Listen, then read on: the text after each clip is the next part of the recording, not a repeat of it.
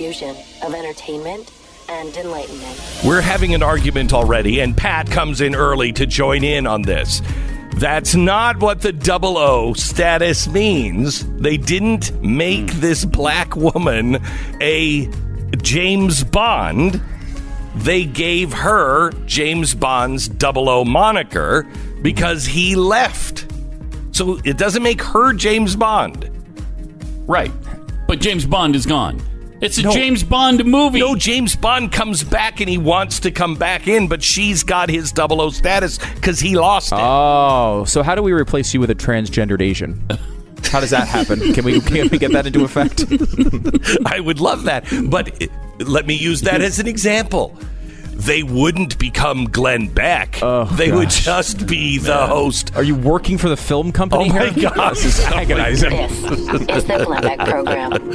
No, there's plenty of reasons to be pissed off at the uh, what the broccoli family, uh, but uh, this is this is being uh, construed differently.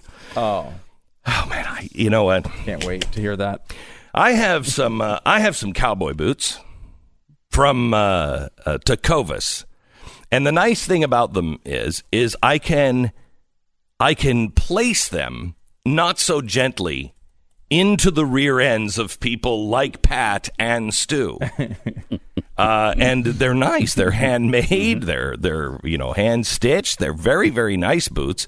Uh, but they do they are able to go deep into some because you know they got that cowboy flair there at the front, and I like it extra pointy just so it can be inserted easier. Um, Tecovas is a uh, great boot. They're built to last using only the best materials lizard, alligator, ostrich, some of the most exotic leathers. Uh, no shortcuts. They are comfortable right out of the box. If you're looking for a great Western boot or a good uh, uh, uh, cowboy boot, one that you can wear with a suit, one that you could wear on the ranch, this is it. Tecovas. They are about half the price of any boot in its class.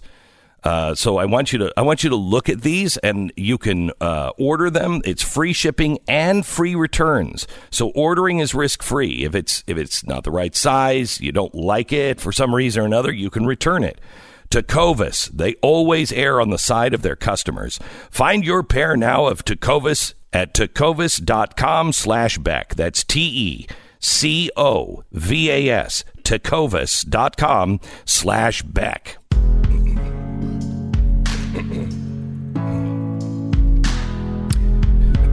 we can only hope that I have a another vocal cord uh, experience uh, this summer. Oh, that would be great. We could bring in a black woman to replace you. We could.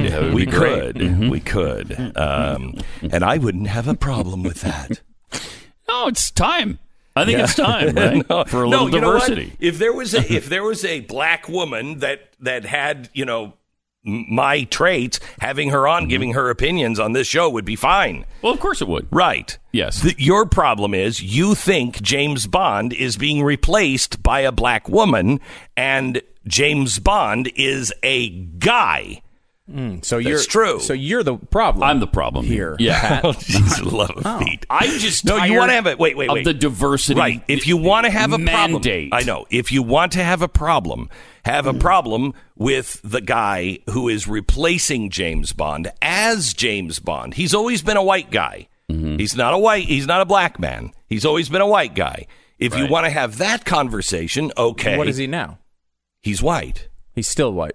James Bond. Yes. Who's replacing? Who's replacing- Daniel Craig? uh, the guy who he's great actor. Um, uh, don't remember his name. He's a black guy, but not in this Bond movie.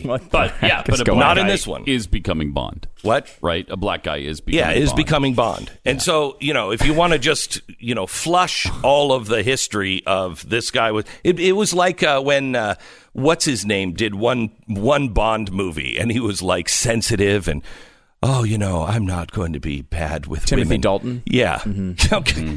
That's not James Bond. Right. We mm-hmm. we know who James Bond is. He's a white guy from Scotland. Right. We got it. Yeah. Okay. He's not a black guy. Right. Now, that one you could have an intellectual argument over on let's stop changing the stories. Can we please stop changing the stories Mm-hmm. just for political correctness?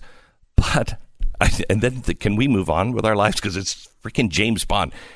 The 007 status in this particular movie, James Bond is still Daniel Craig. And James Bond is pissed because his 00 status is gone and he wants it back from the new person that has that 00 status.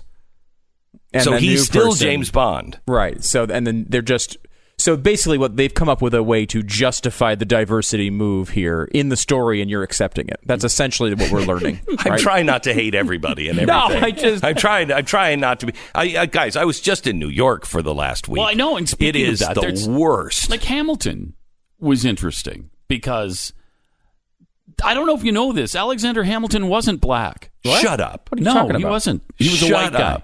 He was a white guy. Now, if we, what if, what if you'd made Martin Luther King A white a guy. white guy? Can you imagine the? Uh, So, well, so hang on just a second. Wait, wait, wait, wait, wait. So, would you have a problem? Because I wouldn't. Would you have a problem with a great actor who happened to be black playing uh, one of our founders if it wasn't all about this stupid diversity thing? So, in other words, a great actor could play Malcolm X or Martin Luther King. It would be. It would be. Hard. You have to go farther away. I mean, that. let's go and um, go the other way. Is it okay for you know a white person to play black people? We look back at that in history and, we say that's no. negative, right? We look The back at is no. blackface and say that's a Right, bad because idea it's unless you happen to be governor of It- Virginia. it's a really bad idea, Right, because it was demeaning. If you played the role right, it still would not be acceptable in our society because of political correctness. But it's just also dumb. Right, like there's, there's, you know what? There's black people and black founders. By the way, Mm-hmm. Yeah. they can have black people play Yeah. black the black founders. It'd be Yes. great to see some freaking movies about Sure that. would. yeah, I'd it love would. to see it that. would. It would. Tell the real story. It Yeah. would. which we've done. It would. Uh, I just don't. I mean, like, and then you see Scarlett jo- Scarlett Scarlett Johansson Jo, getting yeah. in trouble because she said she should be able to play anyone she wants. She should be able to play any tree Or or bee Mm-hmm. Yeah, or whatever it was that she whatever. Mm-hmm. wants, and that's being seen as this like, oh my gosh, I can't believe how dare how she? How dare she? Well, because Look, she got a role taken from her because she's not trans. So I guess now only trans people can tra- can play a trans role. and I That's think so like stupid. it's stupid. and like it's stupid. but wait a minute. Hang are on just a second. What's the difference between white and black? Right, exactly. I think it's just the real visibility, right? I think Rod, uh, Daniel Craig took some heat at the beginning when he was named Bond because he was too short.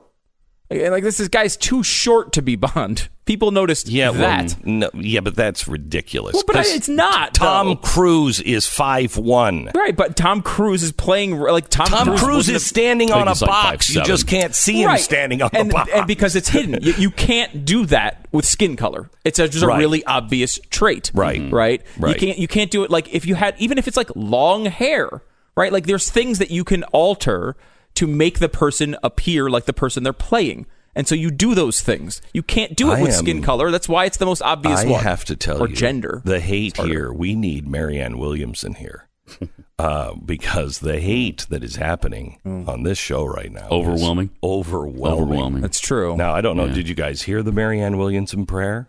I have not Uh, This- yet. Now this is not cult like at all. This does Oh, not good. feel like some sort of Mm-hmm. spooky. Mm-hmm. you know what's that name of that movie? So, Somar or something. That movie that's out right Oh, now. yeah. yeah, that's it's nothing like this. definitely doesn't sound like Get Out Part Two. No. There's definitely no. No. you're not going to feel that here. Here it is, Marianne. As I speak, I'm going to ask the white Americans in the room to please repeat after me. Okay. On behalf of myself and on behalf of my country. To you and all African Americans. From the beginning of our nation's history. In honor of your ancestors and on behalf of your children. Please hear this from my heart. Can't be from your I heart. if you- apologize. Please forgive us.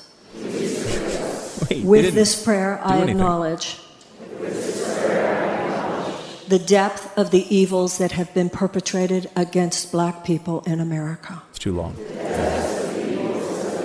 is uh, yeah, uh, about in Amer- From slavery to lynchings to white supremacist laws to the denial of voting rights to all the ways, Affirmative action. both large and small, all of them evil, all of them wrong, for all the oppression and all of the injustices. I apologize. Is this a never-ending prayer? Stop. Yeah, I know. The Lord is like, okay, all I got it. Come I on got it. For the love of Pete. Okay, so does she then say, now turn around and reverse this? Oh, oh, surely they just left right. that out of the video. She, yeah. So she she doesn't do that. My my. Are I you saying that black people have to apologize for something, Glenn? What are you Yeah, I think all? I think all Oh, Americans oh need oh to my gosh. apologize for a lot of stuff. Oh my mm. gosh! Yeah, listen we've done him. that on this show where I've mm-hmm. come out and said, "Hey, I mm-hmm. made some mistakes and I apologize." It's always good to apologize. It's always good to recognize someone else's pain, mm-hmm. but it can't be a one-way street unless it's God on the other end. When you're apologizing to God, you don't go, "Well, it's your turn now." Okay, he has nothing to apologize for, but everybody mm-hmm. else has something to apologize for. There's nothing wrong with this recognition if it would just stop there. But this isn't going to stop there. Well, except these aren't the people that are responsible for slavery and Yeah, the yeah, yeah. discrimination So they're- laws. Yeah, that's where the So- real the real issue is. there, yeah, right? No, like, I know. That's not them. And what they a, didn't do it. What a creepy moment if you happen Really to creepy. be one of the African Americans there. Like and there's they're just being these touched during that Yep, time. Touched like, the entire time that, throughout the 12 minute prayer. And they've got their hands on the guys. There's Yeah. like apologizing. Wouldn't you? I mean, every African American I think I've ever met would be like, uh, dude, first of all, Get hands off off. Yeah. Second of all, you don't need to apologize to me for something that you I- weren't even alive for. Agree with you, and I think many African Americans agree with that as well. The ones who are Going to Marianne pull themselves prayers. pull themselves up by the bootstraps, uh, uh, they are not there. However, we do know that it is important through AA and and through all religious organizations. It is important to recognize the pain of others and just to say it's good and I I apologize. I am with you. Blah blah blah. Yeah. But the problem with it is it always it doesn't stop there. Now I have to pay you reparations. No, wait a minute. What? I'm recognizing your pain. I had nothing to do with you causing your pain, but I am mm. recognizing your pain because you are a human being just like I am. And when I have pain, it feels good for somebody to come up to me and say, I'm sorry for the mm-hmm. loss of your mother. Okay, you didn't kill my mom, dude. Why are you sorry? Because I'm recognizing your pain. And so when it stops at that, I'm sorry for your loss. When it stops there, mm-hmm. Okay. But it doesn't stop there. What Yeah. happens is, I'm sorry for the loss of your mother. I know. Thank you for that. Now, pay me money. Right. I mean, I know Williamson in particular is, is advocating for about a half a trillion dollars in reparations. Well, we have it. We're Oh, yeah, we've got plenty of the extra world. money. Yeah. We're the richest nation on earth. Yeah, that's the sure. least we can do. Amen It's the least that, we brother. can do. I think she said. I think she's the one that said it was uh, anything under a hundred billion dollars is an insult. Like it would be. An, She's right If we gave that. her them, if we gave African Americans, and again, how you'd figure out who gets the who gets the money and who doesn't, whatever. That's impossibly mm-hmm. complicated. But if we gave them only ninety nine billion, that would be an insult. Just the ninety nine billion. What about the African Americans that would find it insulting to take reparations? And what about the African Americans who didn't have uh, that weren't Well- here? Mm, mm-hmm. Well, here's the thing: we don't need any more black faces that aren't black voices. Wait, what? Oh yeah, no, no, no, no. You can't do that right before I go into a commercial. You cannot do that. Stand by. Forget you heard that because that is another can of worms we're about to open up.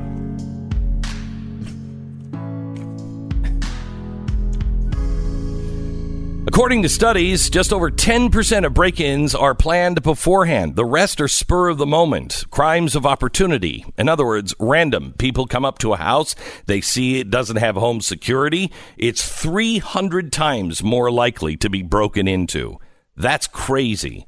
What's even worse is only one in five homes have security. And there's a lot of reasons for that. It's too expensive. It's a pain in the butt. Uh, I don't own the house. Whatever it is, home security systems when they're triggered. The other problem is a lot of times police assume that it's a false alarm and the call goes to the bottom of the list.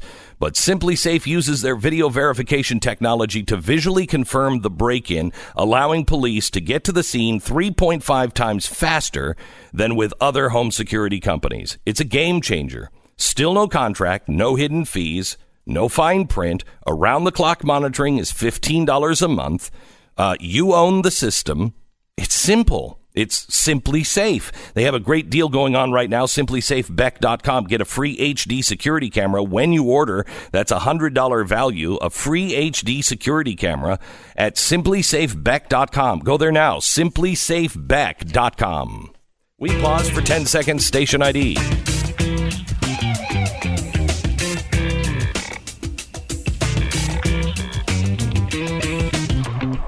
All right. So, uh, you know the the what it's not called the gang. It's the squad. The squad. The squad. yes. The squad. Named after I think uh, Taylor Swift. Uh, which yeah, is her people were noth- the squad. They're not a posse anymore. They're a squad. Right. Well, it's the mod squad. Yeah, yeah. They're a modern squad. It's the mod squad. And there's nothing more diverse, I think, than Taylor Swift. Think I like to call them when the, the four horsewomen of the apocalypse. You may be right. Uh-huh. You may be right. I, I think they might be. Uh, okay, so so there's a couple of things. First of all, uh, at the Netroots over the weekend, I think we have this, uh, Stu. Uh, I'm trying to. F- I just saw it a few minutes ago at the Netflix uh, conference. Somebody uh, somebody took the stage and said. Not Netflix, uh, Netroots, Netroots, um, and said, uh, you know, i- we don't need any more black faces that don't want to be black voices. Yeah, it was. Um, I believe it was Brown. Uh, to be clear, we don't need any more brown faces that don't want to be a brown voice. Uh, from Press Pressley, we do. I think we do have the clip here. Do we have that? For whatever lived experience and identity that you represent, if you are not prepared to come to that table and to represent that voice, don't come. Because we don't need any more brown faces that don't want to be a brown voice. We don't need black faces that don't want to be a black voice. Oh, do we don't need Muslims that don't want to be a Muslim voice. We What's don't need mean? queers that don't want to be a queer voice. So, ma- queer is made. What a what a wonderful recovery the word queer is made. yeah, no What a- kidding. And incredible if you're worried about achievement. being marginalized and stereotyped, please don't even show up. Because we need you to represent that voice. No, what we need you to do is represent your uh, your district and all of the voices in your district. You are a representative for your district. See, this is the problem. This this is what our real problem is in America. We have decided somehow or another that anybody who goes to Washington is supposed to represent their voice, their people. No, you're supposed to represent the people in your district. White, black, yellow, Yeah. brown doesn't matter. All of those people and only those people. You're not there to speak for America. You're there to speak for the people who put you into office. I, it's it, this is this is the problem that our founders saw with national government. And of course, putting yourself, always defining yourself by some characteristic, gosh. the color of your skin, your sexual preference, whatever it is. It's always this sort of uh, group identity. But I mean, again, and I- you may have noticed that at times it's not a great idea to call uh, public officials racist, Glenn. I don't know if you've discovered that yet in your life. Um, but it's, Yeah, I've, that- I've I've I've seen that lesson taught once. but apparently you're the only one who's heard it because Yes. uh, one of the easiest ways to figure out if something is racist if you're just not sure is to reverse the colors so if she were to if if a representative were to come out today in the news and say we don't need any more white faces that don't want to be a white voice do you think the media would notice that comment We i'm hearing how want- they're dealing with donald trump tweets right now Try this. We don't want any Christian that doesn't want to be a Christian voice. She just said we don't want any Muslims that don't want to be a Muslim voice. Well, wait a minute. Uh, that's kind of scary, isn't it? hey, I mean, like at least. Uh, at the very least, at least uh, M- Muslim Christian is is an ideology, right? It's at least a, a, a collection of beliefs. Yeah, I Black know, but- is not a collection of beliefs. White is not a collection of beliefs. It's just a color. So what does it should that be mean? completely meaningless. Does right. that mean that we only want to hear from black people who are progressive? Is that Well, what the hundred percent right? What she's saying. She's saying I don't want t- uh, Tim Scott. right, Right. Like I don't. Yes. I, I don't want. If you're a conservative black, you're not really a black voice. and Right. we don't want to hear from you. yeah. That's what that is. Exactly. I mean, If you're Hispanic and you're conservative, you don't have a Hispanic voice. You Yeah. don't have a brown voice. Right. I mean, like with all of these things are coming out. Well, uh, these, racist tweets by Donald Trump against people like Alexandria Ocasio Cortez. I mean, he must hate all uh, people with any Hispanic descent. Well, I don't know. Did, did he hate the guy that you guys got fired this week, Acosta, who he had as labor Yeah. secretary? Did he hate him? Because I mean, you guys all pressured him. He he had one of the most powerful jobs in the world. Now he doesn't. You're actually taking jobs away from Hispanics. but no, uh, we have to t- completely ignore these things. The idea that you can say that you want someone who's going to speak for a race is so fundamentally at odds with what we were supposed to do. And I have to tell you though, I, I think it's all coming undone. I really do.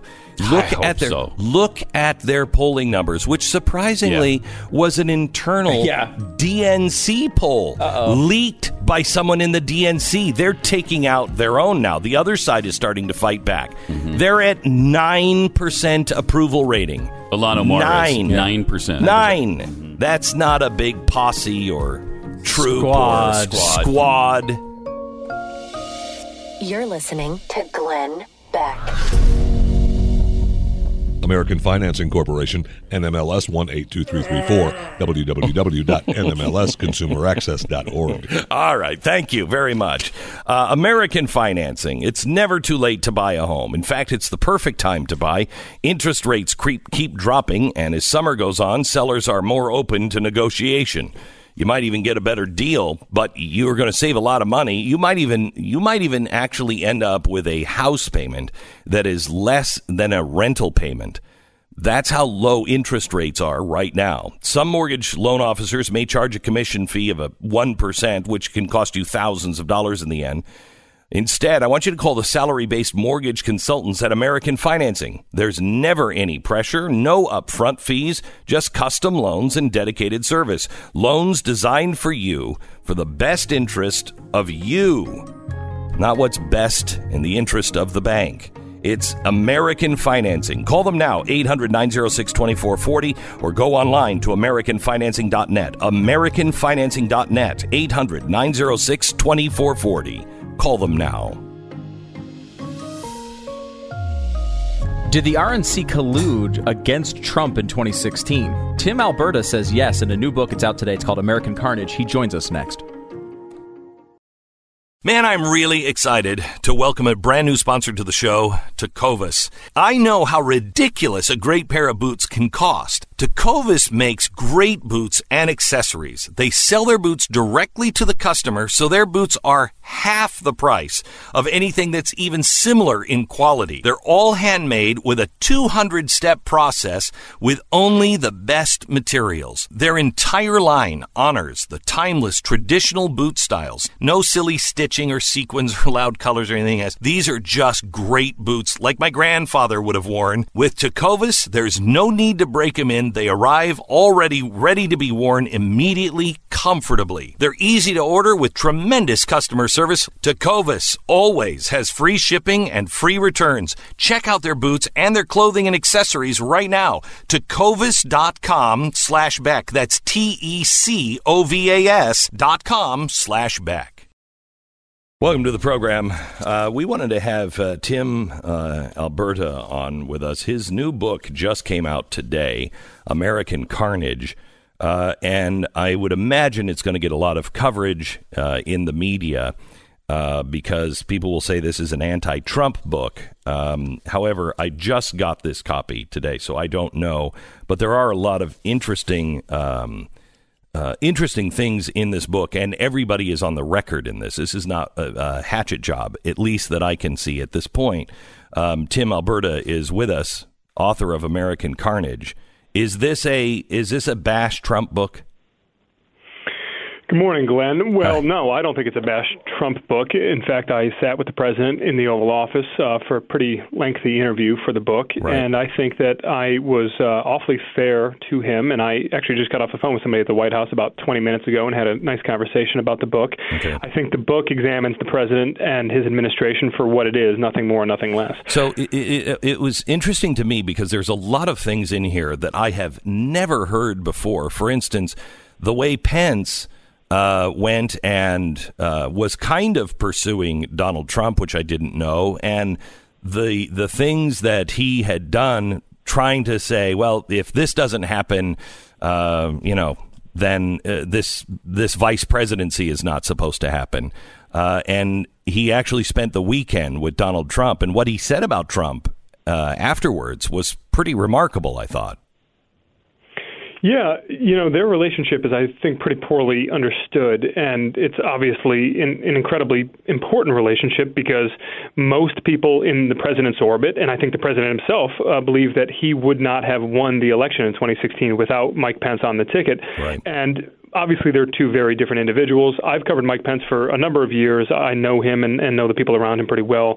And Pence went from being uh, the pursued to being the pursuer very, very quickly, and it was very surprising to many of his friends. And mm-hmm. essentially, the backstory in a nutshell, Glenn, is that once Pence actually met Trump and spent the weekend with him and got to know his family, and they played golf together a couple of times, he sort of became convinced that the caricature of Donald Trump was very different from the person, Donald Trump. And that began this very sort of odd couple relationship. And I don't need to go chapter and verse on all the differences between the two men, but Pence came away from all of it thinking, you know what, not only do I like this guy, but I would love to get on a ticket with this guy. Yeah, he said that um, he is really inquisitive, and you don't get that from the president at a distance. That he is that he was constantly asking Pence questions about everything. Uh, and he said he was extremely sharp. Again, another thing that you don't really get from the mainstream media and, and Donald Trump's appearances. Yeah, Trump's uh, executive style here is pretty interesting. Uh, he has never been. Uh, you talk to people who work with him in the in, in the business world. He's never been somebody who wants long meetings, a very structured day, conference calls, things like that. Trump essentially gets information by quizzing people, almost interrogating people, like rapid fire style, and he kind of takes what he needs and he discards the rest. And that that has been sort of his reputation in business and now in politics. And it's funny.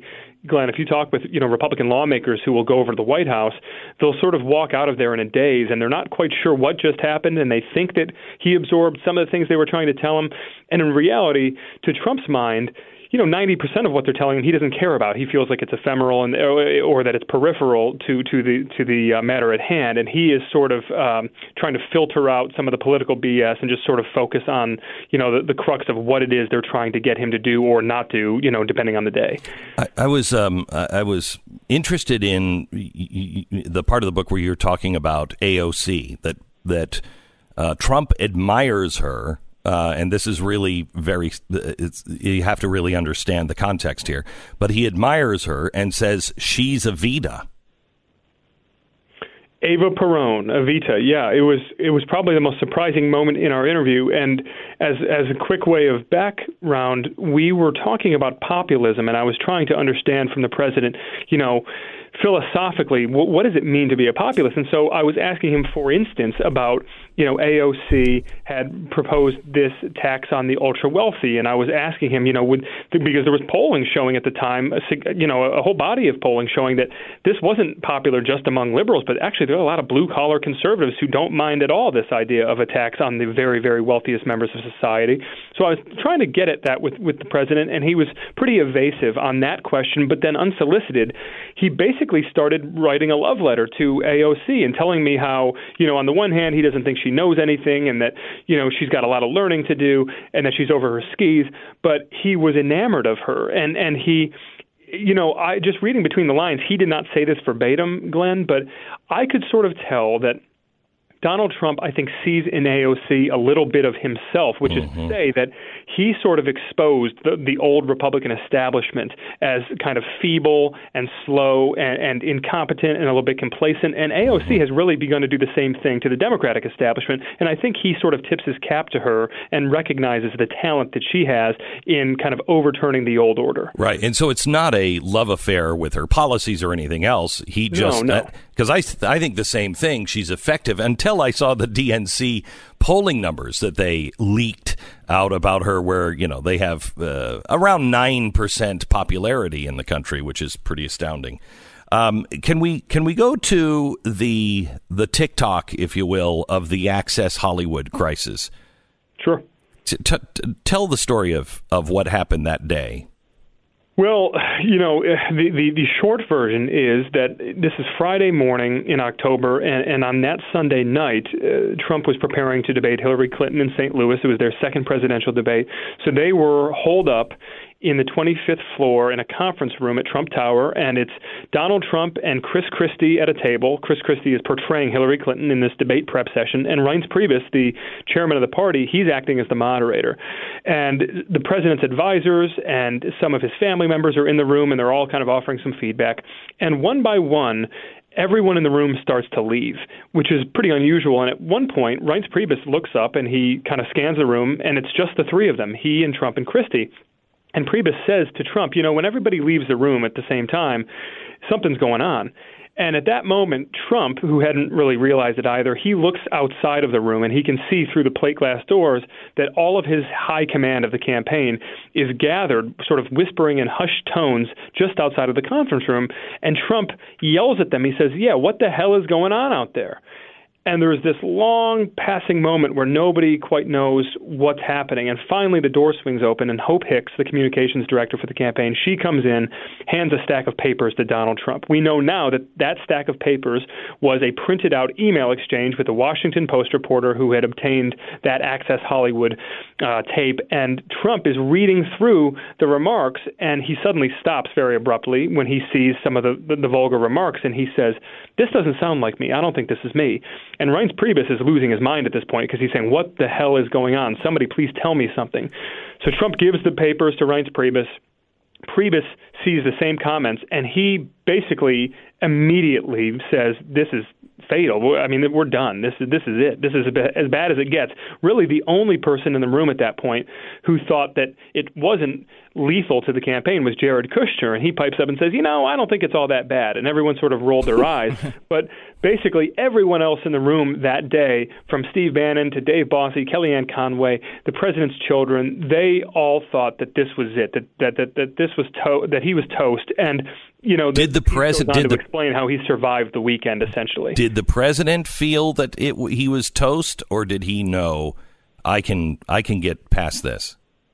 You know, from everything uh, my reporting has told me, Glenn, that was the one moment in the campaign where he felt like that things were probably that that things were probably cooked. That um, that that he was already fighting a little bit of an uphill battle. Uh, that you know he, he had professionalized the campaign a little bit and surrounded himself with some really good people who are veterans and who had a lot of polling and and you know data analytics to show him that this was going to be really tough. That he'd really have to pull off an inside straight.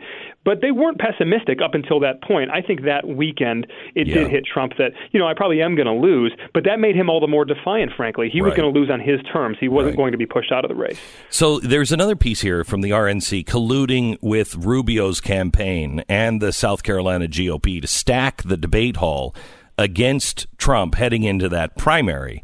Uh, and I remember that uh, it, it it was it was quite a lively debate in South Carolina. But this is the same thing that the DNC was doing to Bernie Sanders in favor of Hillary Clinton, is it not? Yeah, well, it's similar. I think the difference is that, you know, Hillary Clinton was always looking at a coronation as the Democratic Party's nominee, and obviously there were some folks in the party establishment on on that side who were just sort of annoyed with Bernie Sanders and and and kind of mm-hmm. viewed him as a pest and wanted to get him out of the way. Whereas on the Republican side, Donald Trump was becoming a runaway train after winning the New Hampshire primary by nearly 20 points. Yeah. everyone in the party apparatus who had sort of scoffed at Trump for, for the better part of the past year was suddenly coming to terms with the fact that this guy was not only the front runner, but probably the prohibitive front runner because he had placed second in Iowa and then he had you know cleaned everyone's clock in New Hampshire. So there was this reckoning, Glenn, after the New Hampshire primary. They had 10 days until South Carolina, and and during that period of time, I document it in the book.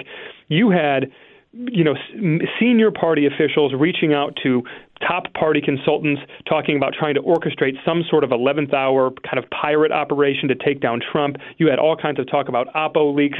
You had Mark Short, who of course now works in the White House, a very prominent White House official, but Mark Short at the time was running the Koch brothers political network, and he went to Wichita and asked them for $10 million to take down Trump on Super Tuesday. Essentially, the fear among all of these folks was that if he won South Carolina, he would then have such a head of steam heading into Super Tuesday that this thing was going to be a runaway way. And so what the RNC actually did and that's Sean Spicer, who of course became press secretary. Sean mm. Spicer and Katie Walsh and some others inside the RNC, they got together with the South Carolina Republican Party, the chairman That's of amazing. which is a guy named Matt Moore. He did not like Trump, and they got together with the Rubio campaign, and essentially they stacked the debate hall with Rubio supporters who drowned out Trump in boos, basically everything he said that night. Wow, wow! How did how did Spicer end up on Trump's team?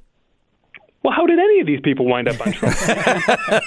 no, but I mean, he was working for the, uh, he was working against the president well, I guess they all kind of were. Priebus, Priebus was as well. that's a stupid question. I, I retract that. It's true though. Uh, I mean, throughout the book, that's a really that's a recurring thing where these people who were very anti-Trump during the campaign wind up with roles in the, yeah. including Pompeo, right. which is something I had never heard before from the book. Tim, can you go through Pompeo and? Can I take a break and have you come back? Oh, okay. Just uh, let yeah, me take uh, just take a break and then we'll come back uh, in just a second. More. The name of the book is American Carnage on the front lines of the Republican Civil War and the rise of President Trump.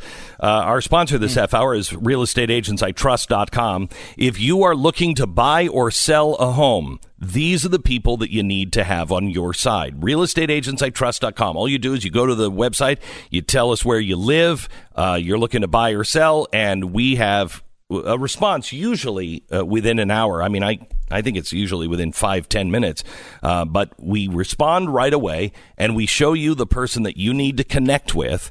Uh, there and they call you if you're if you're open to it they will call you and and it's the person that we believe has the values the principles the track record and the performance level of being able to look you in the eye and say, "Yeah, I can sell your home, and I can sell it for this amount of price, uh, this amount of money, and and I think that we can get it done quickly." They're also the people that will help you move into a new home, get the right price for that new home, and make sure you're in the right neighborhood. It's realestateagentsitrust.com. That's realestateagentsitrust.com. We have Tim Alberta on. He is the author of American Carnage. It's a book that is out today and, and really fascinating. Um, we only have about two and a half minutes, so this is really unfair to ask you. Um, but I'm fascinated by the stories of Pompeo and Haley in the book. Uh, but perhaps in this time, you only have time to answer this question Is there a possibility that Trump would ever uh, replace uh, uh Pence with Haley for political reasons? No, uh, not from my reporting, Glenn, and, and I can tell you why. It's it's first and foremost the president does really prize loyalty, and no one has been more loyal to Trump than Mike Pence. Uh, right. Through thick and thin, yep. we have seen that time and again. I just can never see Trump doing that. And I think, secondly, Haley would have zero interest in it. Nikki Haley is very clearly positioning herself to run for president in 2024, right. whether that's after a second Trump term or if Trump loses in 2020. Nikki Haley is it's the worst kept secret in politics. She she is very clearly positioning herself, readying her team to to get her own presidential campaign off the ground in about 2022. So she would have no interest in joining Trump's ticket. How is Trump feeling about this coming election? Is he feeling pretty confident? Uh, do you get a sense of anything real? I think I think he's confident in watching the Democratic Party right now that that this very large primary field and frankly just the sort of cultural and political forces that drove the Republican Party farther to the right over the past decade that they are now doing the same thing to the Democratic Party pulling it farther to the left and that they may ultimately nominate someone who simply does not have the appeal to white working class voters who are going to wind up probably tipping the scales in states like Michigan, Wisconsin and mm-hmm. Pennsylvania. Mm-hmm. And I think that is probably the president's best hope for reelection because if he can win those three states, then he probably can win reelection. And Democrats have to be very careful not to nominate someone who is outside of the mainstream, somebody who does not have the ability to connect with a lot of those Obama Trump voters. I think that is what keeps the president optimistic at this point. Shh, keep that to yourself, Tim. Keep that to yourself. Uh, all right, uh, Tim uh, Alberta uh, from Politico. Uh, the name of the book is American Carnage on the Front Lines of the Republican Civil War and the Rise of President Trump. Thank you so much for joining us, Tim. I appreciate it. My it. pleasure. Thanks. God bless. Thanks for having me. Yeah. That's uh, fascinating stuff because I mean It we all went through that together, and it's like a, a history book about what was going on behind the scenes. You know, in a, in a And the story that we president were all set for involved this in book. at some level. Yeah. Yeah, the president set for this book, and all of the sources are on record. You know, and he talked to each of the sources one on one. He talked to Pence and everything else, um, and so it does seem more like a capturing of history at that time, not a gotcha smear book. Although there are things in there that I'm sure the president isn't going to like. It's interesting that he was on the phone with the White House this morning as this book comes out, Yeah. uh, and um, and they were talking, you know, this morning. Fascinating book. It's American Carnage. And now here's Glenn Stewart the next hour. Thank you so much, Hillary. Uh, when they asked me to plan a cruise uh, through history, I got really excited because I knew I could do something really, really special. We could make an amazing experience for you um, on the on the on the cruise through history. We're going to learn about the founding of America, but we're going to learn it from a different perspective. We're going to learn it from overseas the things that happened and the mistakes that were made along the way in those civilizations that helped really build us. You're going to see Athens, you'll see Venice, you'll you'll walk with um, you'll walk with well, you'll walk with Jesus. Uh, I think Jim Caviezel is coming with us. Um, it's going to be a once in a lifetime experience.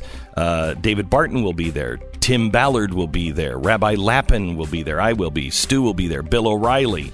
And now maybe Jesus himself, Jim Caviezel. Uh, it's going to be something that you don't want to miss. Go to comesailaway.com to learn more about it. Comesailaway.com.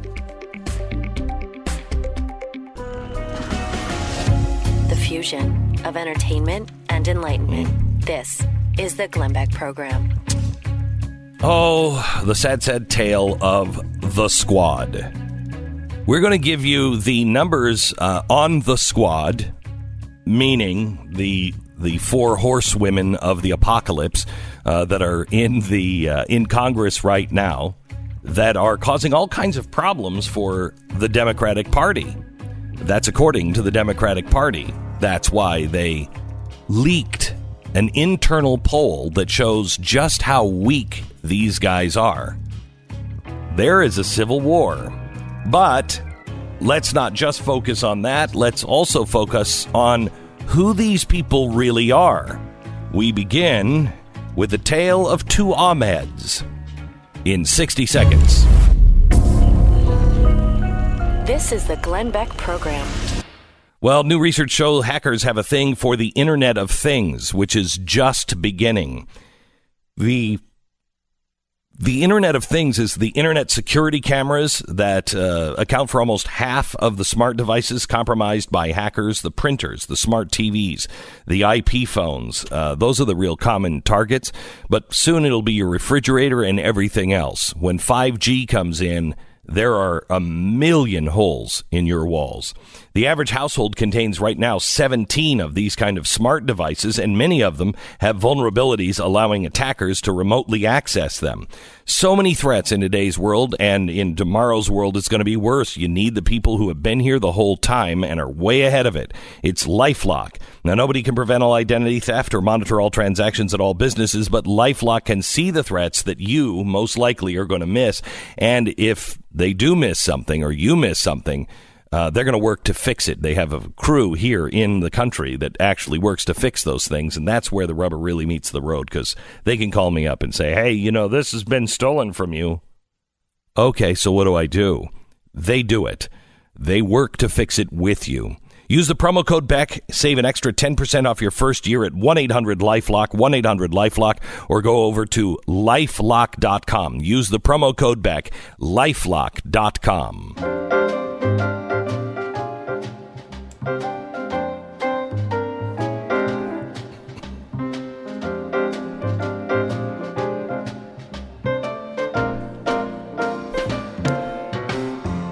want to I want to spend some time today on uh, AOC and also another member of Congress, part of the squad. Stu is working on looking at all of the uh, the poll results that are coming out now, leaked from the Democratic Party, which I find fascinating. He'll give us uh, a look at that coming up in a second. First, let me start with a story of I like to call it the tale of two Ahmads. Three weeks ago. The Minneapolis Star Tribune, hardly a, cons- a, conservative publication, published a 2,300 word story with updates about the Ilhan Omar scandal.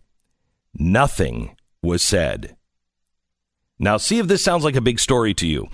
A current member of Congress may have married her brother for immigration purposes and tax purposes and then lied about it. The same member of Congress also clearly violated federal and state tax law.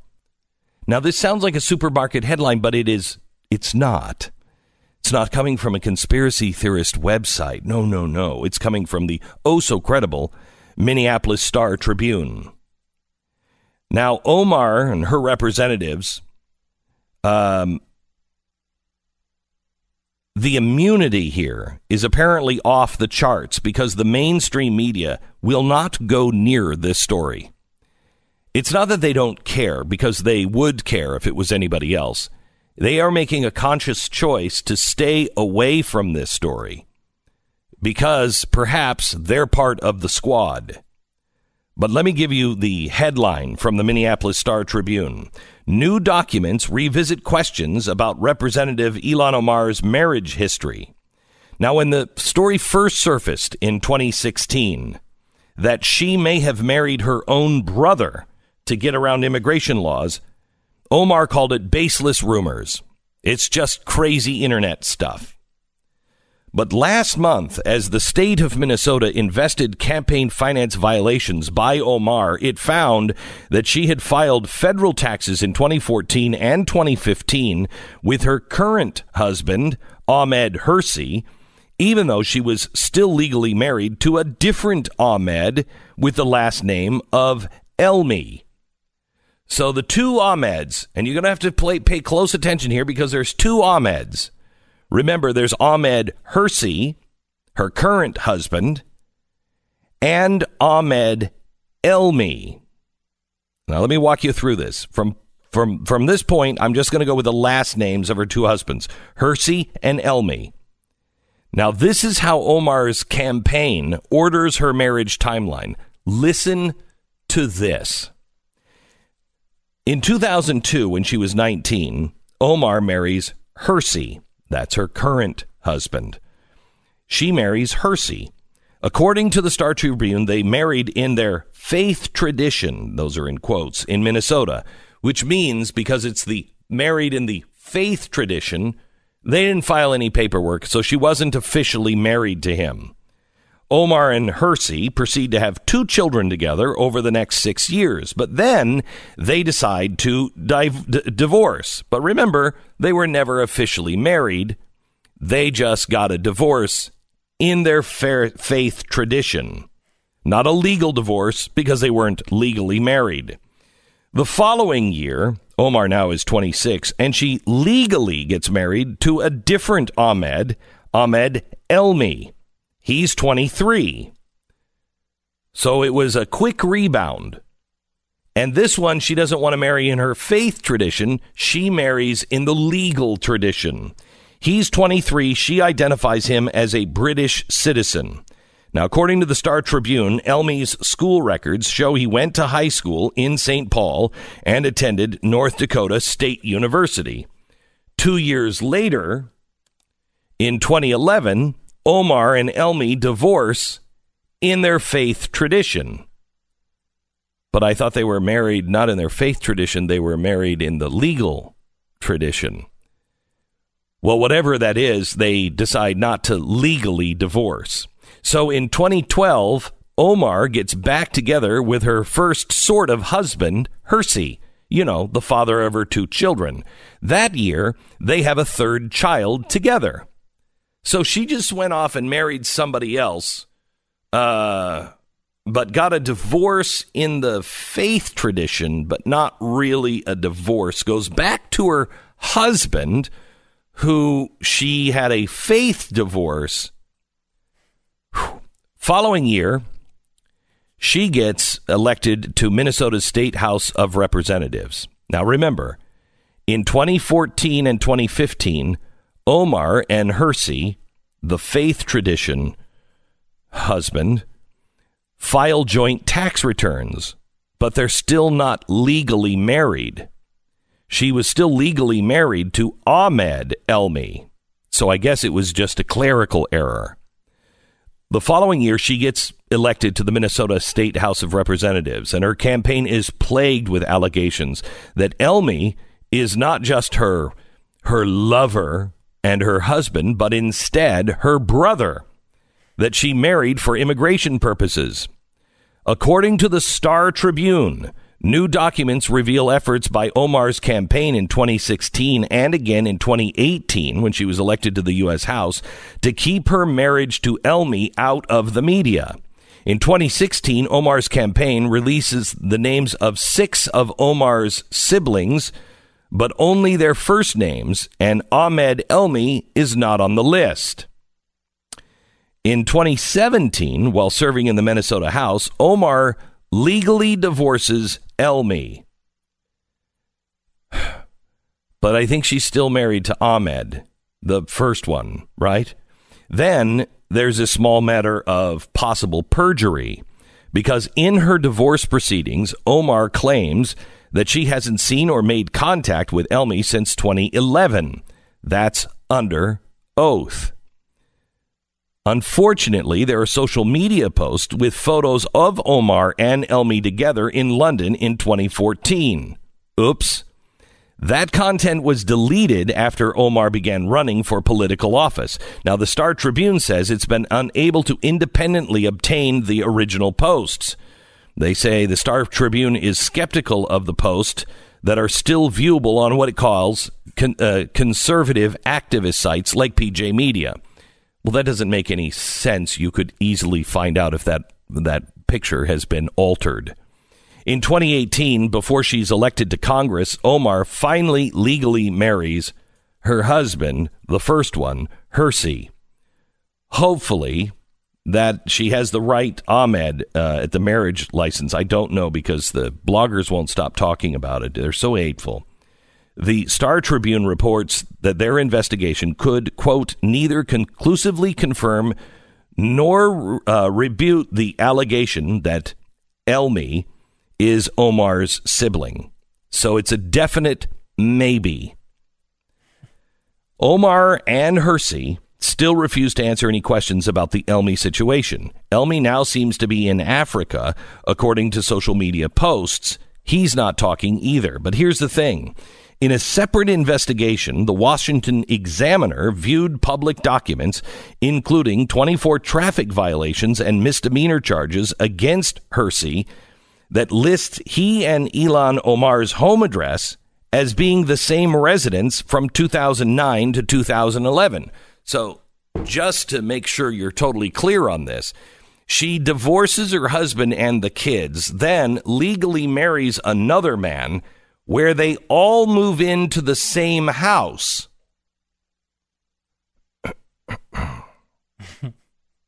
okay.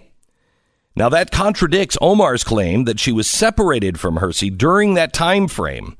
According to the public documents, Omar and Hirsi lived at the same address when she uh, uh, same address when she legally was married to Elmi, which is weird, very awkward, but hey, Donald Trump hates people, so pay attention to that. Finding out if Elmi is Omar's brother would seem like a pretty easy thing to figure out. But not when your family immigrated to the U.S. from a war torn country like Somalia that had a bad government record keeping system. There are no records of birth certificates, so we don't know. Omar won't answer the question about her marriages, and she refused to make her tax and immigration records available to the Star Tribune or any other outlet. Apparently, people who petition the U.S. government for a visa on behalf of a sibling who is not a citizen may have to wait 12 or more years to get one, but applications for spouses are processed much more quickly. Is this what Omar was doing for Elmi, if he is indeed a brother? We still don't know for sure. But regardless of that, we don't know if they're siblings or not. She still broke federal and state laws by filing taxes jointly with Hirsi while being legally married to Elmi in the same house. During a deposition before the Campaign Finance and Public Disclosure uh, Board last December, Omar said she was unaware that she violated tax law by filing joint married returns with Hirsi. She told the board, board she couldn't remember amending her tax filing to correct the problem either. You know how it is when you forget that you got married um, at that one time to that other person who's still living in your house. Sometimes it can be very confusing when you're trying to just figure out your taxes. Maybe if you're lucky enough to land on the ideology and intersectionality charts in the same area as Ilhan Omar, where claiming ignorance before a state board will get you off the hook. Maybe, maybe you'll someday be lucky enough to have that intersectionality, but I doubt most of us will ever be so lucky.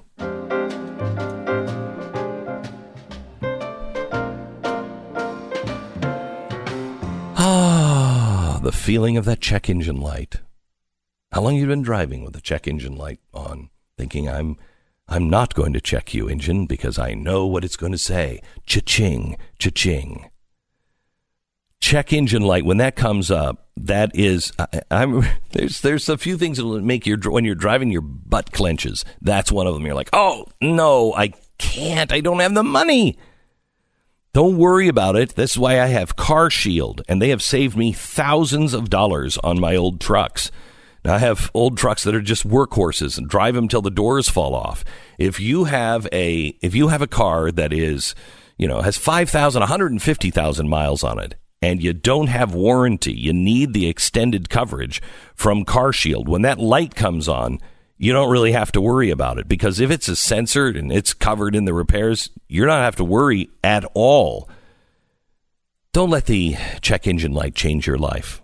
Instead, get the ultimate and extended vehicle protection and let that change your life for the better carshield.com. Call 800 car 6000 and mention the promo code BECK or visit carshield.com and use the promo code BECK and save 10%. carshield.com, promo code BECK or 1 800 car 6000. Mention the code BECK. A deductible may apply. We pause now for 10 seconds. Station ID.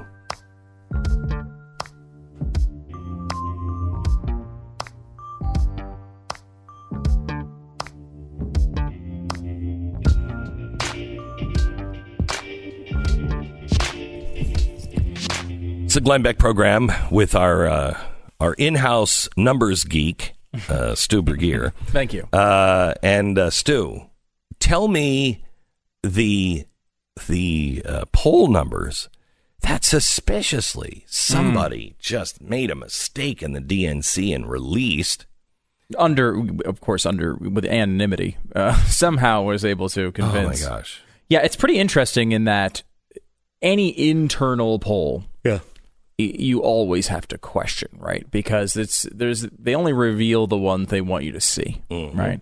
So when a campaign is going on, they're saying, actually, we're showing great growth. Well, they may have seen, had five other polls that showed that they had terrible growth, Mm-hmm. but they wanted you to see the one they had great growth, right? So anything, anytime you hear this, you have to take it with a grain of salt. However, that being said, the fact that the Democrats, or at least a, a you know a very uh, highly tied Democratic group, um, is releasing this is what's really notable here. The polls show uh, that Alexandria Ocasio Cortez has a 22% approval rating among Americans. 22% approval rating. That's um, Quite not low. good. Yeah, Yeah. that's what you would call in the polling industry not good. Um, and uh, she is uh, uh, she is recognized by seventy four percent of Americans, which is astounding. Which is I- I- like, really I- not good. I, I mean, that the fact that a freshman congressperson has a seventy four percent of people know who she is is remarkable. There are probably people- never before seen. Never before seen. There are people, maybe.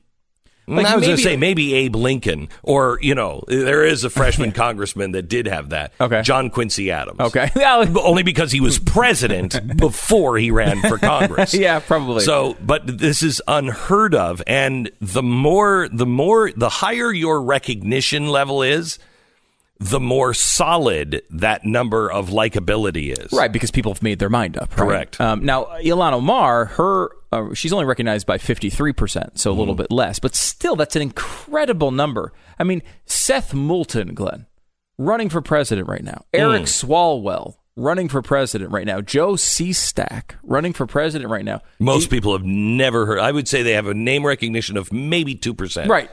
I mean, maybe, I- maybe. And they, you know, these are people who are current congressmen. With Sestak's a former congressman, but running for president right now. Tim Ryan.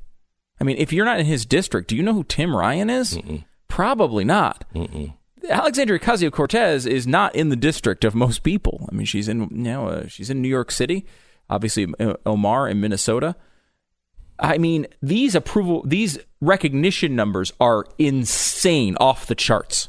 Shows how much attention they've received. However, Ilhan Omar's approval rating is nine percent. Nine percent. Nine. Nine. Now, think you would think that the people who like her are the ones who know her. You know what I mean? Right. So everybody who everybody who knows her, or I should say, everybody who likes her knows her. Okay. Right. So her whole fan base is wrapped up in that nine percent approval rating. Right. So maybe she has enough room to grow to 15%, Yeah. you know, something like that. But there's not a lot there. It's- Uh, this group, by the way, also found that uh, socialism was only favored, uh, was only uh, shown favorability of 18% in the poll, which is very low. And uh, uh, capitalism, 56% favorable uh, to only 32% unfavorable. That seems right to me. Yeah, I mean, you know, there's an interesting thing. I think it was Politico that wrote it up about this controversy with uh, Ilhan Omar and and uh, Ocasio Cortez and Trump in these tweets. And they went down halfway through the story, and they're like, "Well, you know, of course, Ocasio Cortez was born in America, and Ilhan Omar came, you know, uh, immigrated to America. They're U.S. citizens." They go through the reviewing the story, and at the end, uh, also as an aside, none of the four are socialists.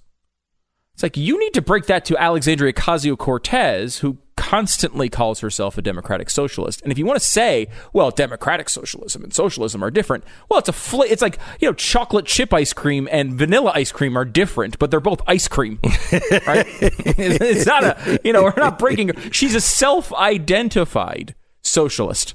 And even that, she's actually like it's seen as a, an unfair attack when she names it about herself.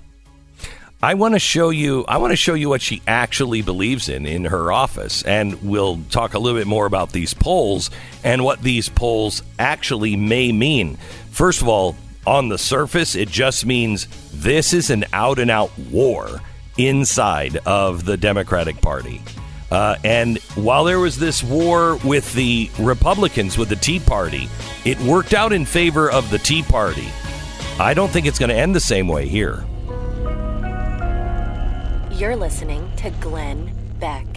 First election. Yeah. Uh, let me go to uh, relief factor. We'll talk about that coming up a second. Uh, I have uh, I have a great challenge. Uh, I, I really like to paint, but I technically uh, suck uh, at it. And uh, creativity, uh, my creativity, I think is eh, it's okay.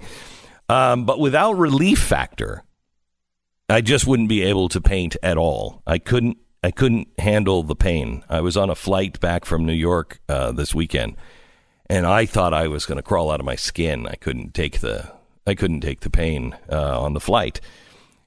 Millions of people are like this. We all have our own thing. We all have our own pain, and we can whine about it or we can do something about it. And if you feel like you've done everything you can, I feel horrible for you because um, I know what it's like to live in pain that just won't go away. Relief Factor, however, has made a huge difference in my life. It hasn't taken away all the pain all the time, but it has greatly reduced it. There are days that I am completely pain free, and it's because of Relief Factor. I want you to go to relieffactor.com and try it. Just try it. You'll get your life back. You really will. I can paint again. ReliefFactor.com. Joe Biden wants you to know if you like your plan, you can keep it. Oh my God. We go through the seven biggest lies from Obamacare uh, tonight on TV. BlazeTV.com slash Glenn. Promo code Glenn. Oh, welcome to the uh, welcome to the program. Uh, CNN has breaking news right now. House GOP leaders speak as Trump steps up racist attacks. Ah, okay, all right, racist attacks. No, what the, what the president said is if you don't like it here, you don't have to leave. You don't have to live here. You can you can feel free to move wherever it is you want to go. And Ilhan Omar, if if if it's so bad here, you're welcome to go home to Somalia. And why would you why would you want to be a citizen of a place that is as evil as you say it is? Where the people just they see children as less than dogs. Wow. That doesn't sound like America. It does sound like Somalia, but it doesn't sound like America. Now, this is a racist attack to say if you don't like it here, you're free to move. You are free to move. There are other countries. I don't understand it. Nobody's trapping you here. People are climbing to get in. Not you. You know when when this squad thinks that they can sway the American people. They're look, they're in the middle right now of a of a civil war. And it's the civil war that was already fought by the Republicans. And for a while, the the Tea Party won. That first election, the Tea Party won, but the swamp just swallowed them. Now, but that Tea Party you know, much to the surprise of the media, was about the Constitution. That's what it was about. And when the Tea Party was then swallowed by the Republican Party, that gave birth to Donald Trump. The people who were in the Tea Party said, you know what, we tried it the right way. Well, these people are exactly the people that I lined out for you in the coming insurrection uh, book that I talked about while I was at Fox about 2008 and said, look, this is what's happening in France and this is what's going to happen here. The Democrats have lied to the left for 100 years saying, yeah, we're going to progress to, you know, a socialist, non free market kind of state. We just, you just have to stick with us. Well, once they opened their doors and said, you guys do what you do, we're going to do what we do, we'll work together. Once they did that, the Democrats thought that they were going to be able to control the far left. They didn't realize you don't ever get into bed with revolutionaries. You don't get into bed with people who say, let's burn the entire system down. You can say what you want about Donald Trump, but he doesn't want to burn the entire system down.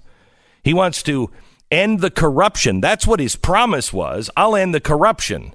I'll end all of the I'll end all of these people here who just think they're in a party and they don't have to answer to anybody. That's what his promise was. Whether he's done that or not is up for you to decide.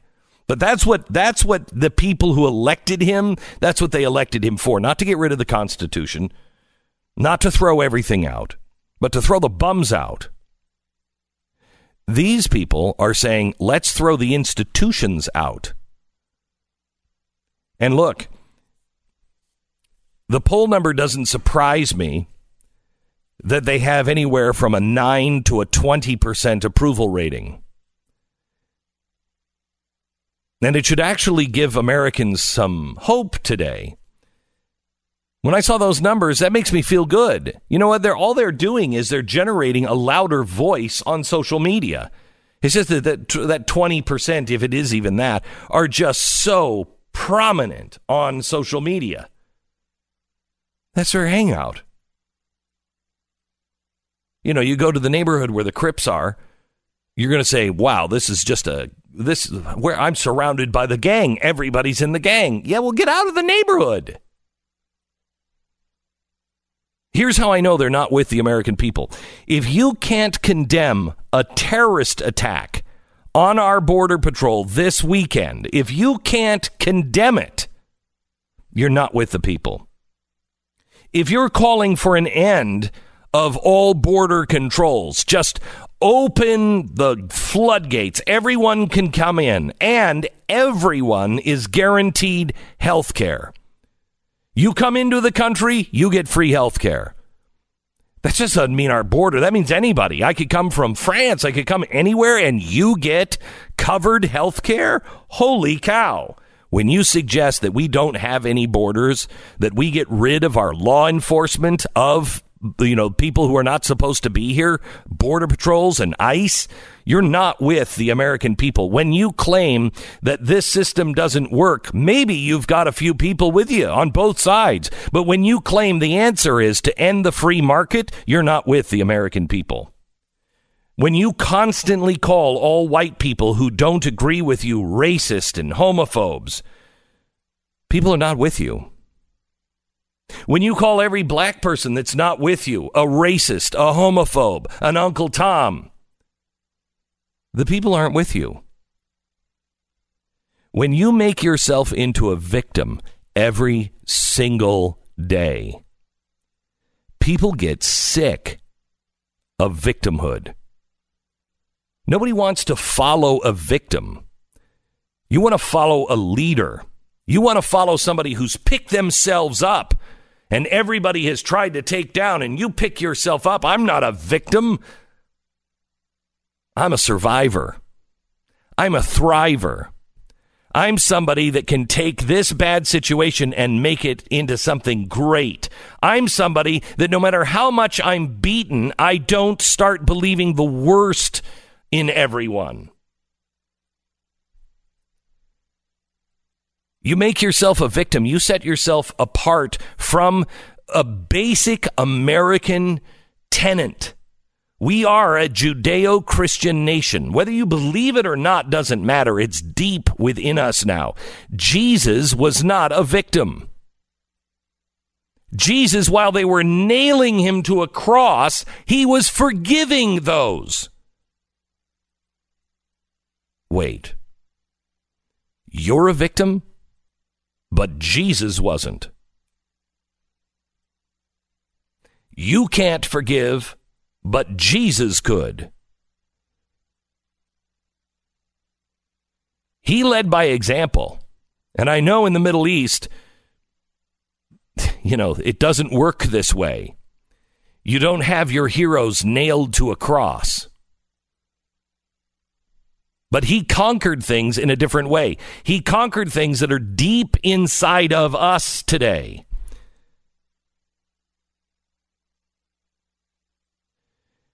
We have always believed that each man must pay for his sins.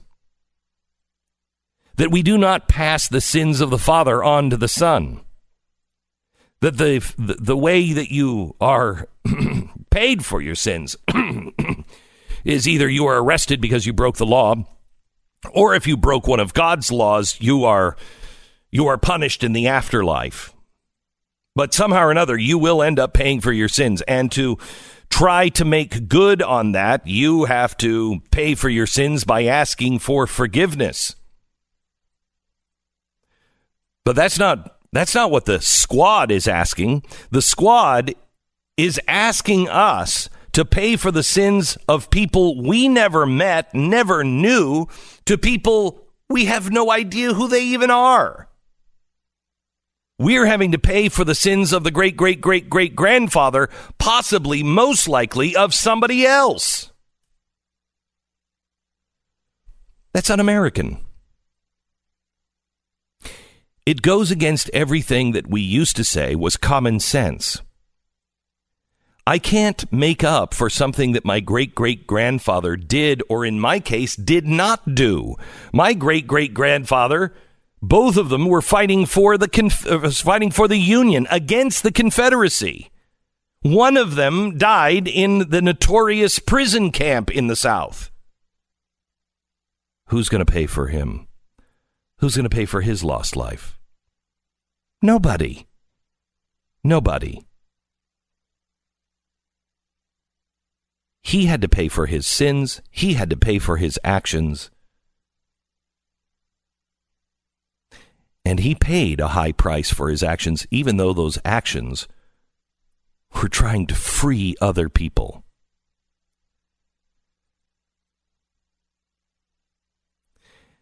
I can't believe that Nancy Pelosi is giving so much time to these people. She's afraid of the activists. She's afraid of the very small number of people who will burn it down. The very small number of people who are in places like Antifa who will go out and take action and will address their comrades as comrades and make this sacrifice of their life so the the red flag can further on. And I end where I began. If you can't condemn that, you are not with the American people.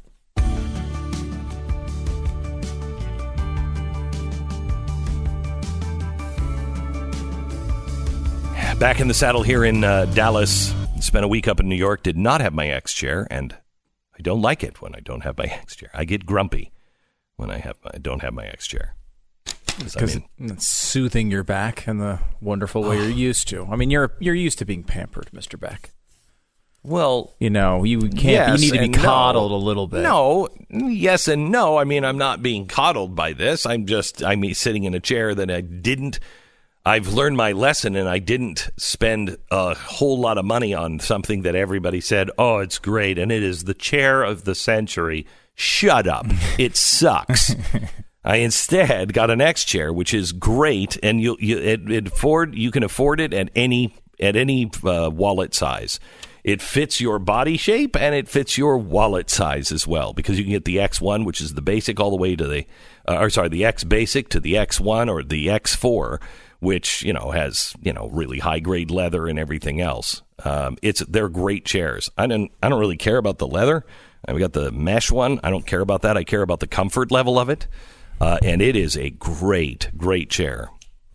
But if Stu wants to relinquish his chair, I believe treat yourself is the way. That's what that's their new slogan. X chair. Treat yourself. Don't think that is their slogan, but I'll let it slip this time. Get $100 off right now at xchairbeck.com. That's xchairbeck.com, or you can call 844-4XChair, 844-4XChair, or xchairbeck.com. $100 off, and if you use the promo code XWheels, you're going to get the super fancy upgraded wheels on the bottom of the chair as well. It's xchairbeck.com. Let me go back to Stu on uh, fundraising numbers. Uh, he's been watching uh, how the candidates are doing raising funds. What are you seeing? What are you noticing? Well, uh, it's, you know, obviously, you know, Donald Trump is, is raising more than anybody. He's the only candidate really on the Republican side, so he's leading everybody by a large margin. The interesting stuff is on the Democratic side, where uh, Pete Buttigieg had an amazing quarter, uh, almost inexplicable compared to where he is. I mean, who's you know Nobody pretty solidly Do people fifth. really think that he's going to win the nomination? They certainly are giving him the financial resources to do it. I mean, he outraised everybody uh, on the Democratic side, and he's. I mean, if you want to put him, he's pretty clearly in fifth place right now. I mean, he's he's ahead of the second, you know, third tier candidates, but he's behind the, the front four uh, front runners. Isn't he the John Kasich of this particular? Where he's like, you people who are not paying any attention at all are like, oh, I like him. He's kind of a normal guy. And then when you get to know him, you're like, uh, no, I don't think he should be president. Yeah, perhaps. I mean, we'll see. I, you know, I think he has really big uh, support from people like former Obama officials. He's got a lot of that support. Um, you know, he was very early identified by by Obama as someone with up and coming potential. Uh, and so he, I mean, that's an incredible haul of $24.8 million, which led the entire field. Bernie Sanders had, I think, 18. He had a, a transfer, so he, technically he led with 25.7 million, but it was more like money from his Senate campaign that kind of came over.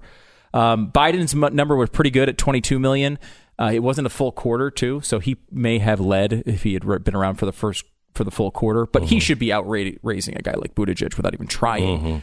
Um, Elizabeth Warren is pretty interesting. Her numbers are pretty solid. She's not spending a ton of money. It's almost all coming from smaller donors.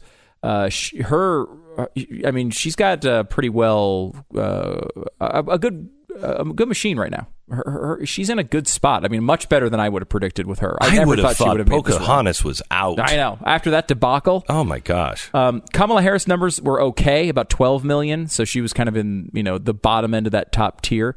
Uh, a lot of this happened, obviously, you know, she didn't have a lot of time after the debate, which was her big moment where she rose in the polls. So we'll see how that affects her future fundraising. A couple of other minor ones as you go down this list. A lot of people are going to say the big takeaway on the bad side is Beto O'Rourke, who raised $9 million in, in the first quarter, and almost all of it in the first couple of days when he announced. Like seven in the first couple of days. Did 9 million for the whole uh, quarter last time, only did 3 million for this quarter. Um, that's 3.6, a terrible number, huge fall off. He's spending he's spending more money than he's taking in. I think he spent 5 million and only brought in 3.6 for the quarter. This is a disastrous like death spiral that his campaign is in. Gee, gets who would have seen this coming? I actually think though the, there is a worse number in this field. To me, the worst number is Bill De Blasio. now, De Blasio, think of who this man is. Yeah. He is a man who controls the the sway of the everyday life of the financial center of the world, right? A, a- a city filled with rich Democrats Yes. and he brings in only 1.1 million dollars for the quarter. Now he wasn't it wasn't the entire quarter, but he had almost the same amount of time to raise money as people like Michael Bennet, who again, who's Michael Bennet? If you're not in Colorado, you might not know the answer to that. He's a Uh-huh. senator. He raised 3.5 million dollars in basically the same amount of time. I mean, how He's a I mean, disaster. De Blasio, people De Blasio, hate this guy. They hate him in New York already. He's a disaster. He's stand him. just a disaster. Yeah. a lot of people, though, struggling. And you're going to see this next, I think today is the day they come out with the, who's in the next debate, the second debate. The third debate, though, is going to be almost impossible for these people to make. And we're going to see this thing go down to about 10 candidates or less really fast in the next few weeks. Well, I'm Hillary. That's your four minute buzz. And now here's Glenn and Stu with our last hour. Oh, So glad that you're so glad that you're here. Thank you so much. Um, want to talk to you a little bit about Relief Factory, uh, Relief Factor. Uh, it is uh, it's a way for you to be able to get yourself out of pain without any kind of drugs. It, they are 100% natural, created by doctors, 100% drug free. Uh, it's a three week quick start that they ask you to try, and that's what I did. I tried it for three weeks. I didn't think it was going to work, quite honestly. Um, and then when it did, a few months later, it was still working. I'm like, you know, I, I, I'll go on the record saying that these guys are great. Uh, this really changed my life. You are kind of an expert on this. So, do, does Relief Factor get made at the Relief Factory? Because that's a It great. does. It, does. Okay. Yes, thank you. What a jerk. 800 500 8384. Just sign up for their three week quick start. 70% of the people who take it go on to order more month after month because it does work. ReliefFactor.com. That's ReliefFactor.com. Do it now. The fusion of entertainment and enlightenment. Well, we have told you the story uh, that uh, the the the really good investigative journalist, an award-winning uh, investigative journalist, John Solomon, uh, first really broke the the news about Joe Biden and his son and the corruption. Well, he's want he wants some Freedom of Information Act. He wants some documents from the Department of State. Well, they strangely are blocking him, and they won't give him the information that he needs to be able to do his argument and to be able to find out the truth on what is happening in his um, in his in his ongoing effort to expose fraud if it is there. Well, now he's decided they are blocking me every turn. I have to sue them. We'll talk to John Solomon in one minute. This is the Glenn Beck Program. Tecovas boots. These are the best uh, Western style boots that you can you, that money can buy. Honestly, they, I mean, you can spend thousands of dollars on boots, and good luck with that. Or you could buy really crappy uh, cowboy boots, and good luck with that because they they just they don't fit right. And they're they're horrible. Um, or you can go to uh, and Tecovas makes boots on Western wear that is there's something that you can wear with a suit and something that you can wear out on the farm or the ranch. You can wear out on a Friday night, or you can just wear them while you're running around town doing stuff. They are great boots, and they are half the price of what you would pay for boots that are made with this high quality. They're all hand stitched. They're all um, high quality leathers, and you know uh, the different skins that you can get, and you can get them online. And that's how they have made them so inexpensive compared to the boots in their class. So what you need to do is you need to go to uh, tecovas.com slash Beck. That's T-E-C-O-V-A-S, tecovas.com slash Beck. And order a pair for yourself. Now, it's money back guarantee. If they don't fit right, whatever, you can ship them back. But they are built to last. They are built the right way. They are, they're 200 steps to make each one of these boots. So they are really, really high quality at about half the price. Tecovas.com slash Beck. Get it online right now. Pick out your pair. Have them send them to you. You're going to love them. They'll fit you perfectly like a glove the first time. If they don't, customer is always right at tecovas.com, T E C O V A S dot com slash Beck.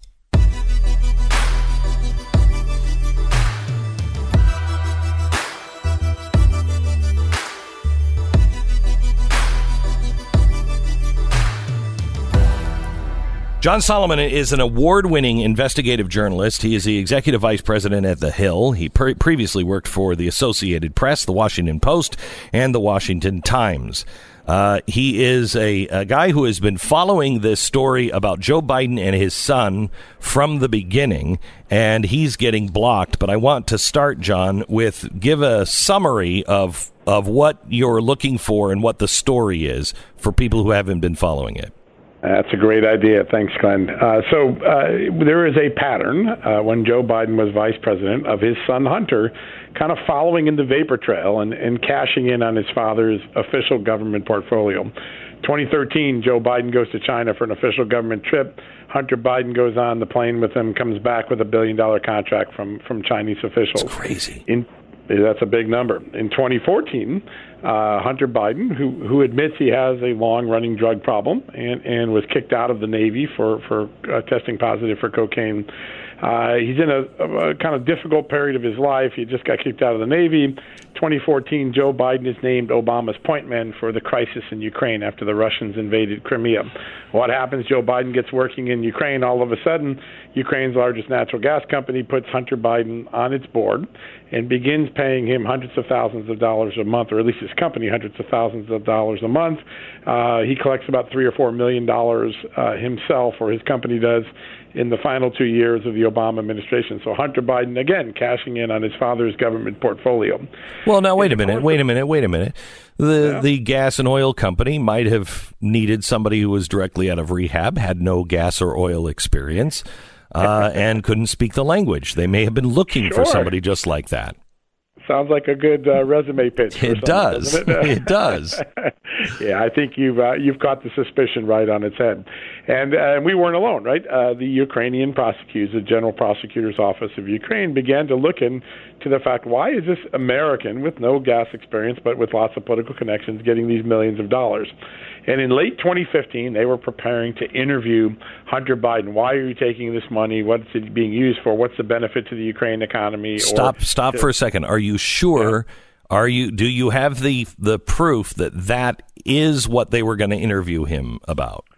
I do indeed. I've oh, interviewed oh, wow. the the prosecutor who actually was going to conduct the interview, a guy named Shokin, yeah. and I have the official case file uh, that the general prosecutors had that showed or declared their interest in seeking to interview Joe Biden about the payments he was receiving as an American board member. So wow. uh, that is not in dispute.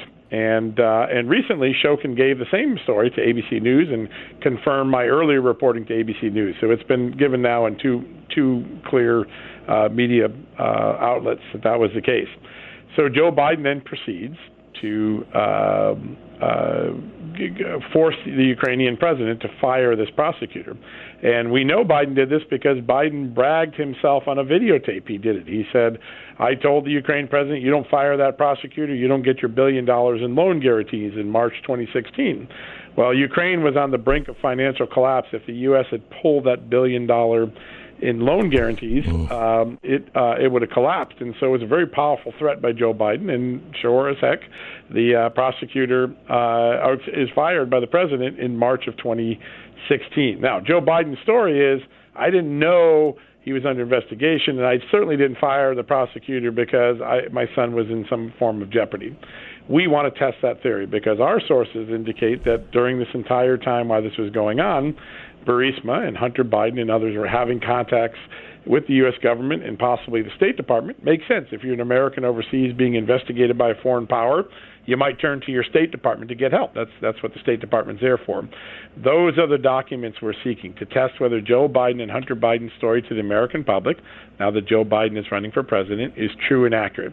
And we have reason to believe that there are documents that show contacts between Hunter Biden, Burisma, and others, and their uh, representatives, including a, an American lobbying firm naming, uh, named Blue Star Strategies, that they were having contacts with the State Department and letting the U.S. government know this prosecutor was putting pressure on them, and that might have preceded Joe Biden's decision to get the prosecutor fired. So that's why we're we're suing, and with the good help of the Southeastern Legal Foundation, we now have a lawsuit in front of a federal judge, and, and hopefully we'll get the American public some transparency. When are they supposed to rule on this? How long will it take? Well, uh, my experience with FOIA lawsuits, they take anywhere from four months to a year. If you're lucky, it'll be four months. If it if it's not, it'll be closer into the middle of the election year next year. But whenever it comes out, I think it will be valuable information. And uh, there are elements of Joe Biden's public story that he's now crafted as a candidate for 2020 that simply don't match up to the documents and facts that I have and we want to we want to find out what the real truth is. So whether it's you know a few months from now or the middle of the campaign next year, we're sticking with it. and We're going to get the truth. So you don't have, uh, I mean, you have a lot of loyalty to uh, the Clinton camp, the Biden camp, the Obama camp in uh, the State Department, and not a lot of loyalty to anybody that wants to upset that. How confident are you that these these documents uh, will still be producible, will be there? That they're there. Yeah. Well, the good thing is that under the Federal Records Act, most uh, official government documents, uh, Hillary Clinton's emails aside, because they were on a private server, hmm. they get preserved, and and they get preserved in so many different ways. It's very difficult to make them disappear. We have a pretty good sense that these documents do exist now. I've I've had sources uh, access some of them and give me a general sense of what is in them. Mm. So uh, we will be able to identify for the court if there's any shenanigans, what we believe uh, these documents were, the dates of them, and, and what they are believed to say. Uh, my guess is that the you know the State Department wasn't prepared uh, for me to go to court and, and try to compel this.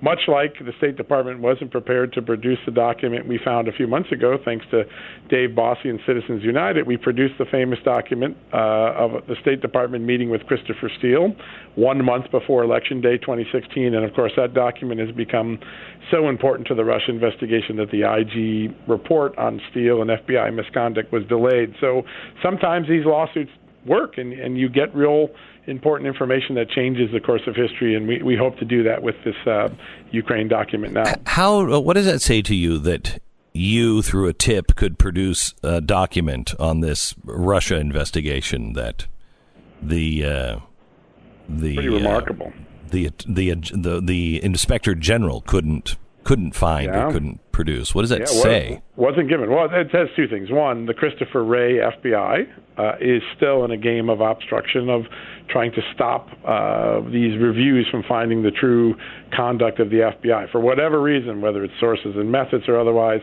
The FBI and the State Department both possess these documents and and neither one of them turned them over to any of the reviews. None of the congressional reviews, or House Intelligence, Senate Intelligence knew anything about the document until we surfaced it. Uh, uh, we knew that from Devin Nunes, from from others on the Senate side. Uh, so what what it does mean is you got to be thorough, right? You've got to use every lever of power you have to try to force these bureaucrats to give up information that is rightfully the American public. When when you look at the document they withheld in the State Department, there was nothing sensitive or classified about it. It was just simply embarrassing to the FBI and the State Department, and they they they played a game of keep away, which doesn't benefit us all. And I think this pattern of keep away, particularly with Chris Wray at the helm of the FBI, is becoming more and more troubling. I think it's and uh, might have been one of the reasons why Attorney General Barr made some comments recently that he wasn't getting the answers he intended to get in the Russia probe. There is something going on between the bureau and its overseers that uh, is frustrating to those trying to get to the truth. And what do you, how do you think all this ends? Do you think we? I mean, we we're headed for a place of real conflict uh, with the truth and it's either all going to come out or it's going to go deeper inside and it's going to become a real dangerous infection. Which which way do you think it's leaning? I think I think because of the good work of Bill Barr and the Attorney General and his determined nature to get to the bottom of this, I think we are going to get to the truth. And he's got a lot of smart people around him that are providing him information. Devin Nunes, Mark Meadows, Jim Jordan, people who went head to head with the FBI in the last two years and kind of know where the bodies are buried and where the truth still is being withheld. And I think uh, the determination of Bill Barr will be the winning factor for all of us getting the truth. I can tell you later today, I hope to report a story that will uh, hopefully put an end to this silly love affair that goes on and off between the news media and Christopher Steele. In the last week, we've had some stories come out suggesting, hey, maybe Christopher Steele was credible after all. He had a great interview with the IG, and uh, and maybe we have it all wrong. Maybe this whole thing that Republicans are talking about that the Russia case was flawed is just a ruse, and he's going to turn out to be redeemed at the end of this. I'm going to have a story today that I think will put a stake in the heart of those hopes. Mm-hmm. There's an FBI spreadsheet that kept uh, uh, uh, over under on each sentence in the Steele dossier. And when you see how far off the FBI found Christopher Steele's claims, you'll understand why that piece that dossier should never have been used wow. as evidence in the support of a FISA. So we'll be wow. breaking that later today. Those okay. sort of revelations make a big difference to getting the American people the truth. One last question, and I know it's unfair because I doubt that you have done anything on it. I just wanted your gut reaction on what is being said about Jeffrey Epstein that there's the there are these rumors going around that uh, he may have been an intelligence uh, uh, officer or asset of some sort. Yeah, I haven't seen. I've done some reporting on the Epstein case, particularly back in 08, 09, when when the original deal was was uh, uh, right. consummated to get him off the hook. Uh, I have never seen that. Now, it is not uncommon, however, for uh, businessmen who travel frequently to be contacted by the CIA or the NSA or the uh, DIA for information. Hey, you're on a travel, you met with these foreign people. Uh, could you tell us and you know help your country what you found out? Is there anything that we should know about? Mm-hmm. That's a very common practice, but it, it, there's a big step from going to that and being somebody like a Christopher Steele that had a signed contract with the mm-hmm. United States government. Mm-hmm. I think the real I think the real factor lies in the judgments that were made by the Justice Department in the 08-9 timeframe. John, thank you so much, and we'll look for your report uh, today, and, and uh, of course, give us uh, an update on on whatever is happening with uh, your your lawsuit trying to get information out of the State Department. Thank you so much, John. Thank you very much. Okay, bye bye. John Solomon. Kind of makes you feel good that somebody out there is is winning a, a real, few. and a real reporter is actually reporter. following up on this stuff. Yeah, really doing it. Um, that if that comes out next summer, I mean, they'd be best just to get that out right now you know, the State Department, if they if they're if they have the information yeah. on Joe Biden, get it out right now. He has no chance of survival after summer. Do you well, think? that, that might be why Biden would want, you know, maybe want it out. Uh, but uh, yeah. the, there's a lot of other Democrats there that, that would not be. Yeah, you know they want to they want to take him down now. Biden might want to get it out now, um, just just to get it out of the way if he can hold on to the you know the actual nomination. But I mean, there's it's not just you know Democrats you're dealing with here, right? Like this. Yeah, and you're also you're also looking scenario. at people who know the longer you hold it, the the less important it becomes. Yep. All right, final plans for the cruise uh, through history have been made, and they are incredible. Yesterday uh, on this program, we found out that Tim Ballard is coming um, from uh, uh, Operation Underground Railroad, uh, and there's a new film being made. I think it's maybe Paramount. I don't remember who's making it, but they're making it on this particular group, Operation Underground Railroad, and the guy who plays Tim in the movie is Jim Caviezel, the guy who played Jesus in the uh, Passion of Christ. So we were talking, and they're going to show a special viewing on the on the ship of that movie, uh, and I think Jim Caviezel is coming. So we're adding two other p- passengers to the boat. Uh, you can walk the Holy Land with Jesus. that might freak a few people out. hey, yeah, look who just showed up, huh? uh, anyway, uh, you can join us for this unbelievable trip, a cruise through history. Please, uh, Friday is the last day you can get the early bird special, which I think knocks about 400 bucks off of it. It is uh, an all inclusive trip, including airfare, gratuities. It's a great value. We're going to go to uh, Greece, Italy, uh, Croatia, and also the um, the Holy Land. So join us.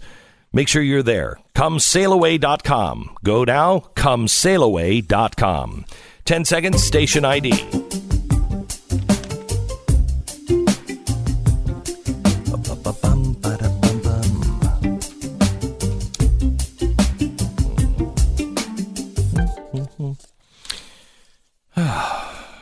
Stu, what else do we have to do today? I mean, we've already prayed with Marianne Williamson for forgiveness, We did. which was good. I don't think we can let this day go by, though, without really examining Joe Biden. Did you just say Dago? You did. That, Day that's not go a- by. Oh my gosh, you said it again. what are you doing? I- that is San okay, Diego. Mister. Oh my gosh, stop with the racial. I don't- I'm not- Oh my, what a racist. I'm just trying to get. HR. All right, go ahead. Uh, we can talk to HR because maybe they'll be able to tell us whether we'll be able to keep our health insurance. I know Joe Biden Yeah. has informed us Mm-hmm. about this, um, and you'd think someone would be self-aware enough to be able to stop yourself from saying this exact phrase that beat you up so many times. Right. If you like your plan, you keep And your I, plan. you know, in in watching it, I did think he was going to stop himself. yeah, I I almost you almost get the sense that he consciously decided to go for it. Yeah, it's kind of like, yep, I'm going. Yeah. All right, so here it is. Listen to this audio. How many of you like your employer based health care? Did you think it was adequate? Now, if I come along and say, finish, you can't have it anymore. Well, that's what Medicare for All does. You cannot have it, period. Number one. There's a hiatus spot in between, by the way, how long it's going to take. So I leave people the option. If you like your health care plan, not your employer based plan, you can keep it. I, I mm-hmm. don't know if, if he did it consciously or not. It's not a good decision. It was the lie of the No. year, Lie of the year. famously not by a right wing organization, but I by think a- it was Politico, wasn't it? Uh, it was uh, PolitiFact. I believe. PolitiFact. Lie yeah. of okay. the year. Lie of the year. By the way, there are several big lies, Hmm. and we're going over all of them tonight. The seven is it the seven biggest lies? Yes. The seven biggest lies of Obamacare tonight in a special you don't want to miss on Blaze TV. This is one I've been particularly fired up about because Uh-huh. here are the, these 25 candidates, or it was, was 26. We did lose Eric Swalwell last week. God rest his campaign Mm-hmm. Oh, soul. I didn't have a soul. That was the problem. Okay, that, that was Yeah, kind of the ahead. problem. Um, 26 candidates, and all of them are saying our health care is the biggest concern in the United States. And it's like, well, wait a minute. Like, you guys are the ones that passed Obamacare and we're supposed to solve all of this. Right. We're only a few years after that started, and here we are, in your words, saying we have to remake the entire system again. Right. And I'm fascinated by that. I mean, the only person who's really defending it at all is the person you just heard, Joe Biden. And he's saying he wants massive changes to it. Shockingly, some of the changes that we said they would go for immediately uh, once uh, they passed Obamacare. Medicare for all? Yeah, Medicare for a single payer and, and illegal immigrants and No, abortion covered and all these things. theorists. So I'm fascinated on this uh, because, and I would love to see the ones that you've found because the idea that we're going to trust the same people who just told us Uh-huh. uh, for a new healthcare system is part one of my frustration, and part two is conservatives were destroyed in this era 2009 2010 2011 of being hate mongers and uh, racists and all of these other things because we said you know what what they're going to do is pass this and then right away they're going to turn around and ask for single payer because they're going to say this wasn't enough. Well here we are. They're doing exactly what we said they would do. Exactly. That's why it's important for you to see these lies and you see what they said then and what they're saying now. Uh, it's actually uh, happening a three part uh, series this week. Sign up for the Blaze. You don't want to miss this. Go to blaze theblazetv.com. Bla- theblazetv.com slash Glenn. Use the promo code Glenn and you'll save 10%. We'll see you tonight at 5. You're listening to Glenn Beck. All right, let me tell you about uh, cyber criminals. They're unrelenting. They don't sleep, and they're happening all over the world. I mean, they've got people, when people are awake over here, uh, they're working to get your information. When the sun goes down here, you got people in Russia working to get your information. You need a secure VPN because it's not just the cyber criminals that are after your information. It's also all of the the the data uh, warehouses. I mean, you got it from the NSA, but I, I worry more. I can't believe I'm saying this. I worry more about Facebook and uh, Google and Amazon and everybody else that's tracking your every move. I don't like it. I own who I am. I own my data. I'll give it to you for a price. And uh, no, thank you. Convenience is not a high enough price. Norton.com slash VPN. Stop the data collection on you. Get a VPN, a virtual private network. It's easy to use. You download an app, put in the passcode once, and then you're on a virtual private network. Norton.com prices start at about three bucks a month. If you sign up for a year, it is Norton.com slash VPN. So to get 10 bucks off your subscriptions, you can watch the Obamacare series all week. It's blazetv.com slash Glenn. Just use the promo code Glenn. Welcome to the program, the Glenn Beck program. We're so glad you're here. Uh, I've got a big show for you tonight you don't want to miss. If you've missed any of today's show, we covered a whole lot of stuff, all the stuff in the news. You can find it uh, wherever you get your podcast for the day. Just uh, go to iTunes or whatever and sign up for the podcast. Or you can also get it at blazetv.com, blazetv.com slash Glenn. I saw uh, Russell Crowe talking about you. You saw Russell Crowe talking about me. Are you watching uh, The uh, the loudest voice? The loudest voice. The loudest in the- voice. yeah, the loudest book is the loudest voice in the, the room. room, right, the- and the this is the this is the Showtime series that they were all so excited about on the left that no one is watching. Yeah, the first the, it was pretty bad results for ratings. The Uh, I think it was the lowest mini series, lowest rating original series that they have ever put on the air. yes. So Yeah. it's not not not So working out so great so far. So it's just ever. Though it is, I would say, you know, I mean, look, it's it's very unfavorable to Roger Ailes, the guy who put Fox News together. So that's Have what you watched is it? about. I watched the first episode and I've bits and pieces of the others. Okay, so I've I've watched the first two episodes and bits and pieces of the third. Um, I think I start to make an appearance next episode. Well, you kind of made your first appearance in the most recent episode in just a bit piece, and I, I actually they said one of the nicest things I've ever heard anyone say about you in it. uh, the the scene basically is they're trying to find a new host.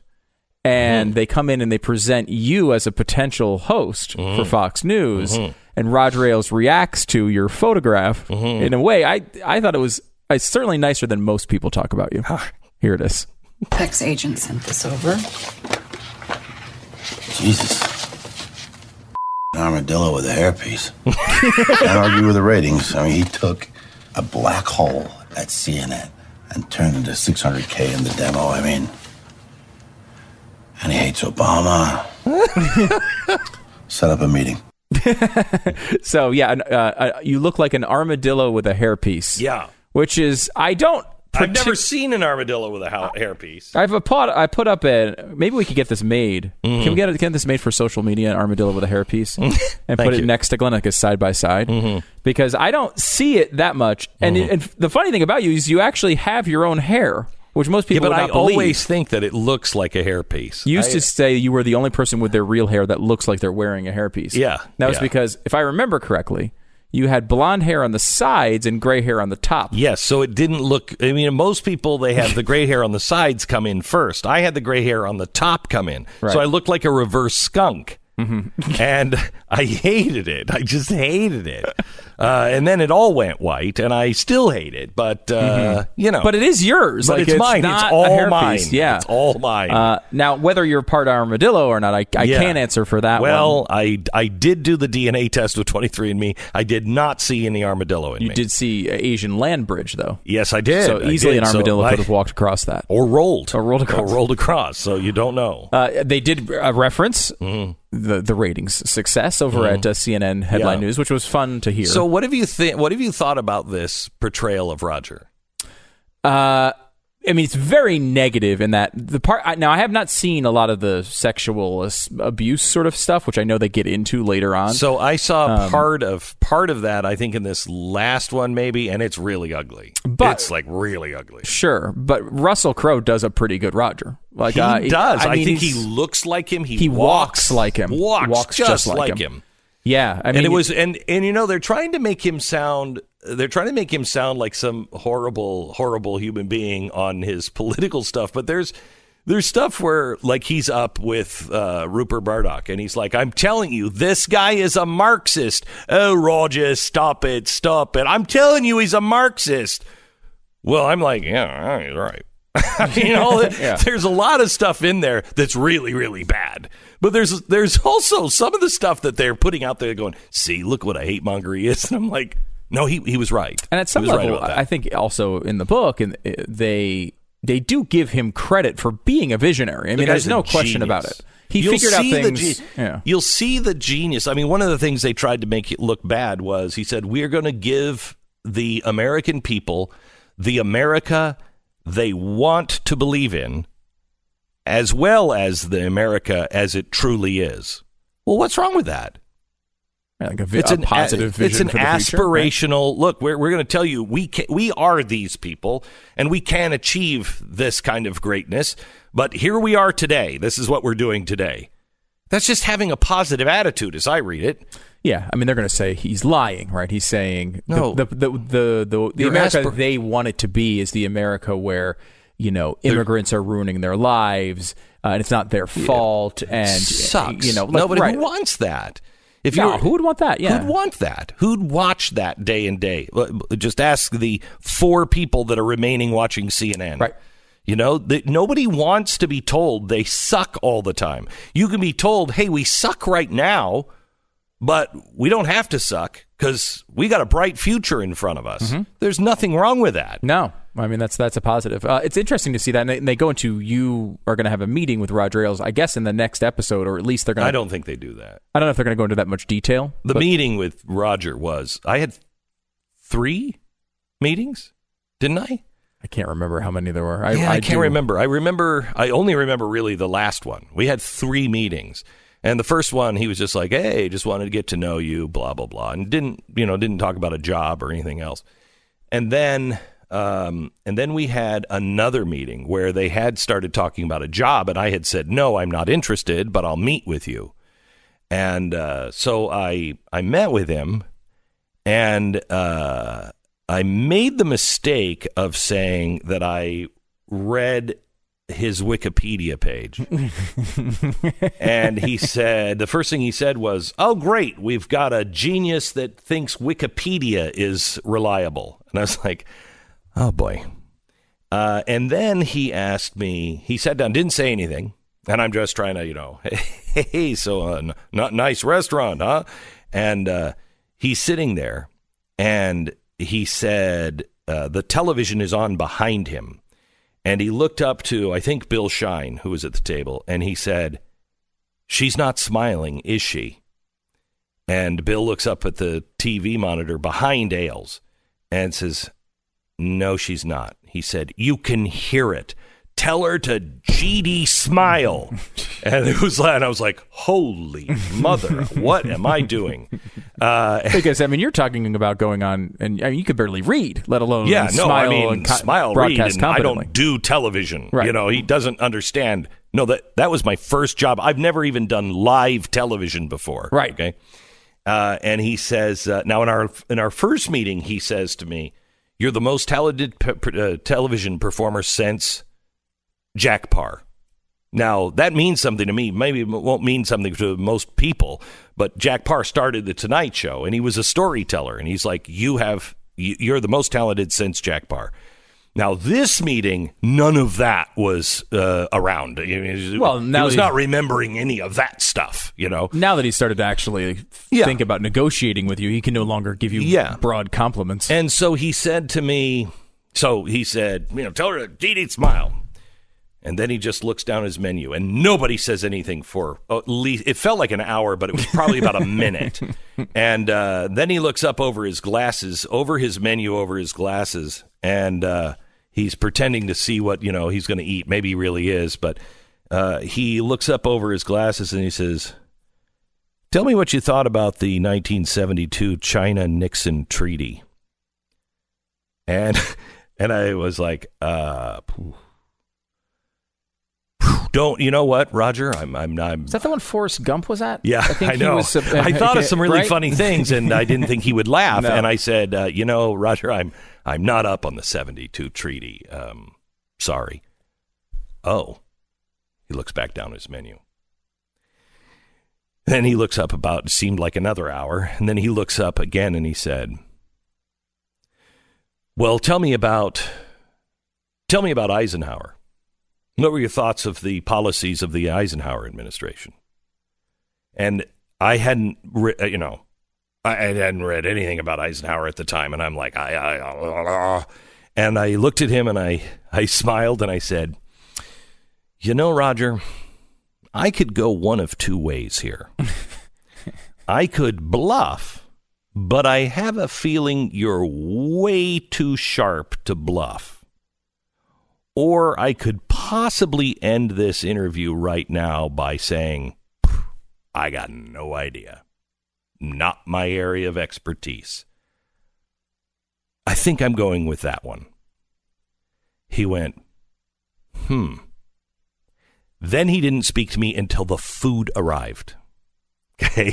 So you He sat there in silence in from the silence, order time? In silence. Then he said to me, You're one of those Mormons. And I, said, I, thought, I thought, oh, God. This is a good meeting. yeah, this is going really Yeah. well. And I said, uh, Yes, I am. And he said, What was so wrong with the GD Catholic Church that you had to leave the church?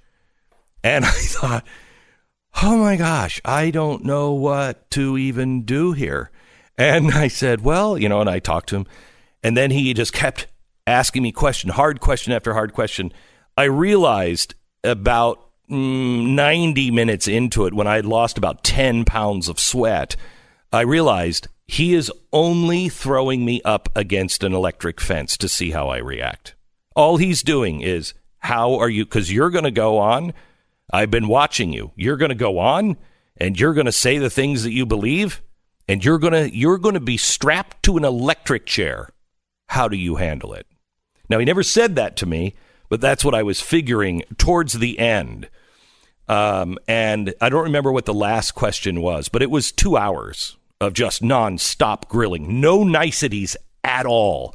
And the two people that were also at the table, they weren't helping me because they were like, you know, that Roger had obviously said, "Stay still," and he So just awkward. he just took me on for two solid hours, and uh, so he said, "You want any dessert?" And I'm like, "No, I think I'm good. I really, I never pass up dessert, but I'm good."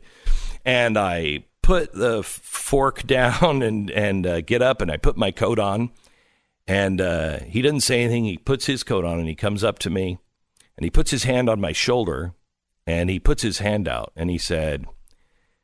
It was really nice sitting talking to you. And I didn't know what to say. And I was like, oh, no, this has been great. And he said, it's extraordinarily rare to meet a man who has the balls to say what he really believes, and even more so, to admit what he doesn't know. I enjoyed this. Thank you. Walked away. I was like, I think I passed? I don't have any idea. That's the way my relationship with Roger Ailes started, and it was wow. It was very much like that uh, in many ways. I didn't ever know what he was really doing. Um, You just when when you talked to me, you just sent me to McDonald's and asked me to get you an egg McMuffin. it's a much different interview I didn't. I didn't. yeah. Can you? Do you know the way to find a McMuffin? yes, you're hired. What did you think about the idea of not serving breakfast 24 hours a day? All right, were- sponsor. we were totally aligned on that one. Yeah, luckily, luckily. Oh, I've got an update on that. Really pissed me off. I went to McDonald's last week at one o'clock in the morning, and I got to talk to you about it. Anyway, uh, stock market has uh, been on an amazing trajectory for the last several months. Uh, I believe, you know, I. I happen to believe in a meltdown, uh, or a sorry, a melt up. I believe it's going to continue to go up until it just can't go up anymore, and then it it's called a melt up, different than a meltdown. But that's just me. I'm a worrywart. Uh, I've been reading a lot of stuff that's very positive on the economy as well. I don't know, and that's why I have insurance, gold. We're living in unprecedented times. They're doing things with money that man has never done before. Man usually figures it out too late that, oh, that's why this principle we always lived with for thousands of years. And that principle is gold. Call Goldline now and see if gold or silver is right for you. I buy it not only as an investment, it's been a good investment for me, but I buy it as an insurance policy against insanity, and the world is insane. Please have something left over when everyone else has nothing. Put a portion of your savings into gold or silver. Call Goldline now. Goldline, goldline.com. Easy way to do it is just call them 866 Goldline. There's no high pressure or anything. They just send you all this information to find out if it's right for you. 866 Goldline. 1 866 Goldline or goldline.com. Hey, don't forget tonight at 5 o'clock, we're going to go into the seven biggest lies uh, of Obamacare. And it's important to go over them because people like Joe Biden were on the road yesterday saying things like this. I'm old.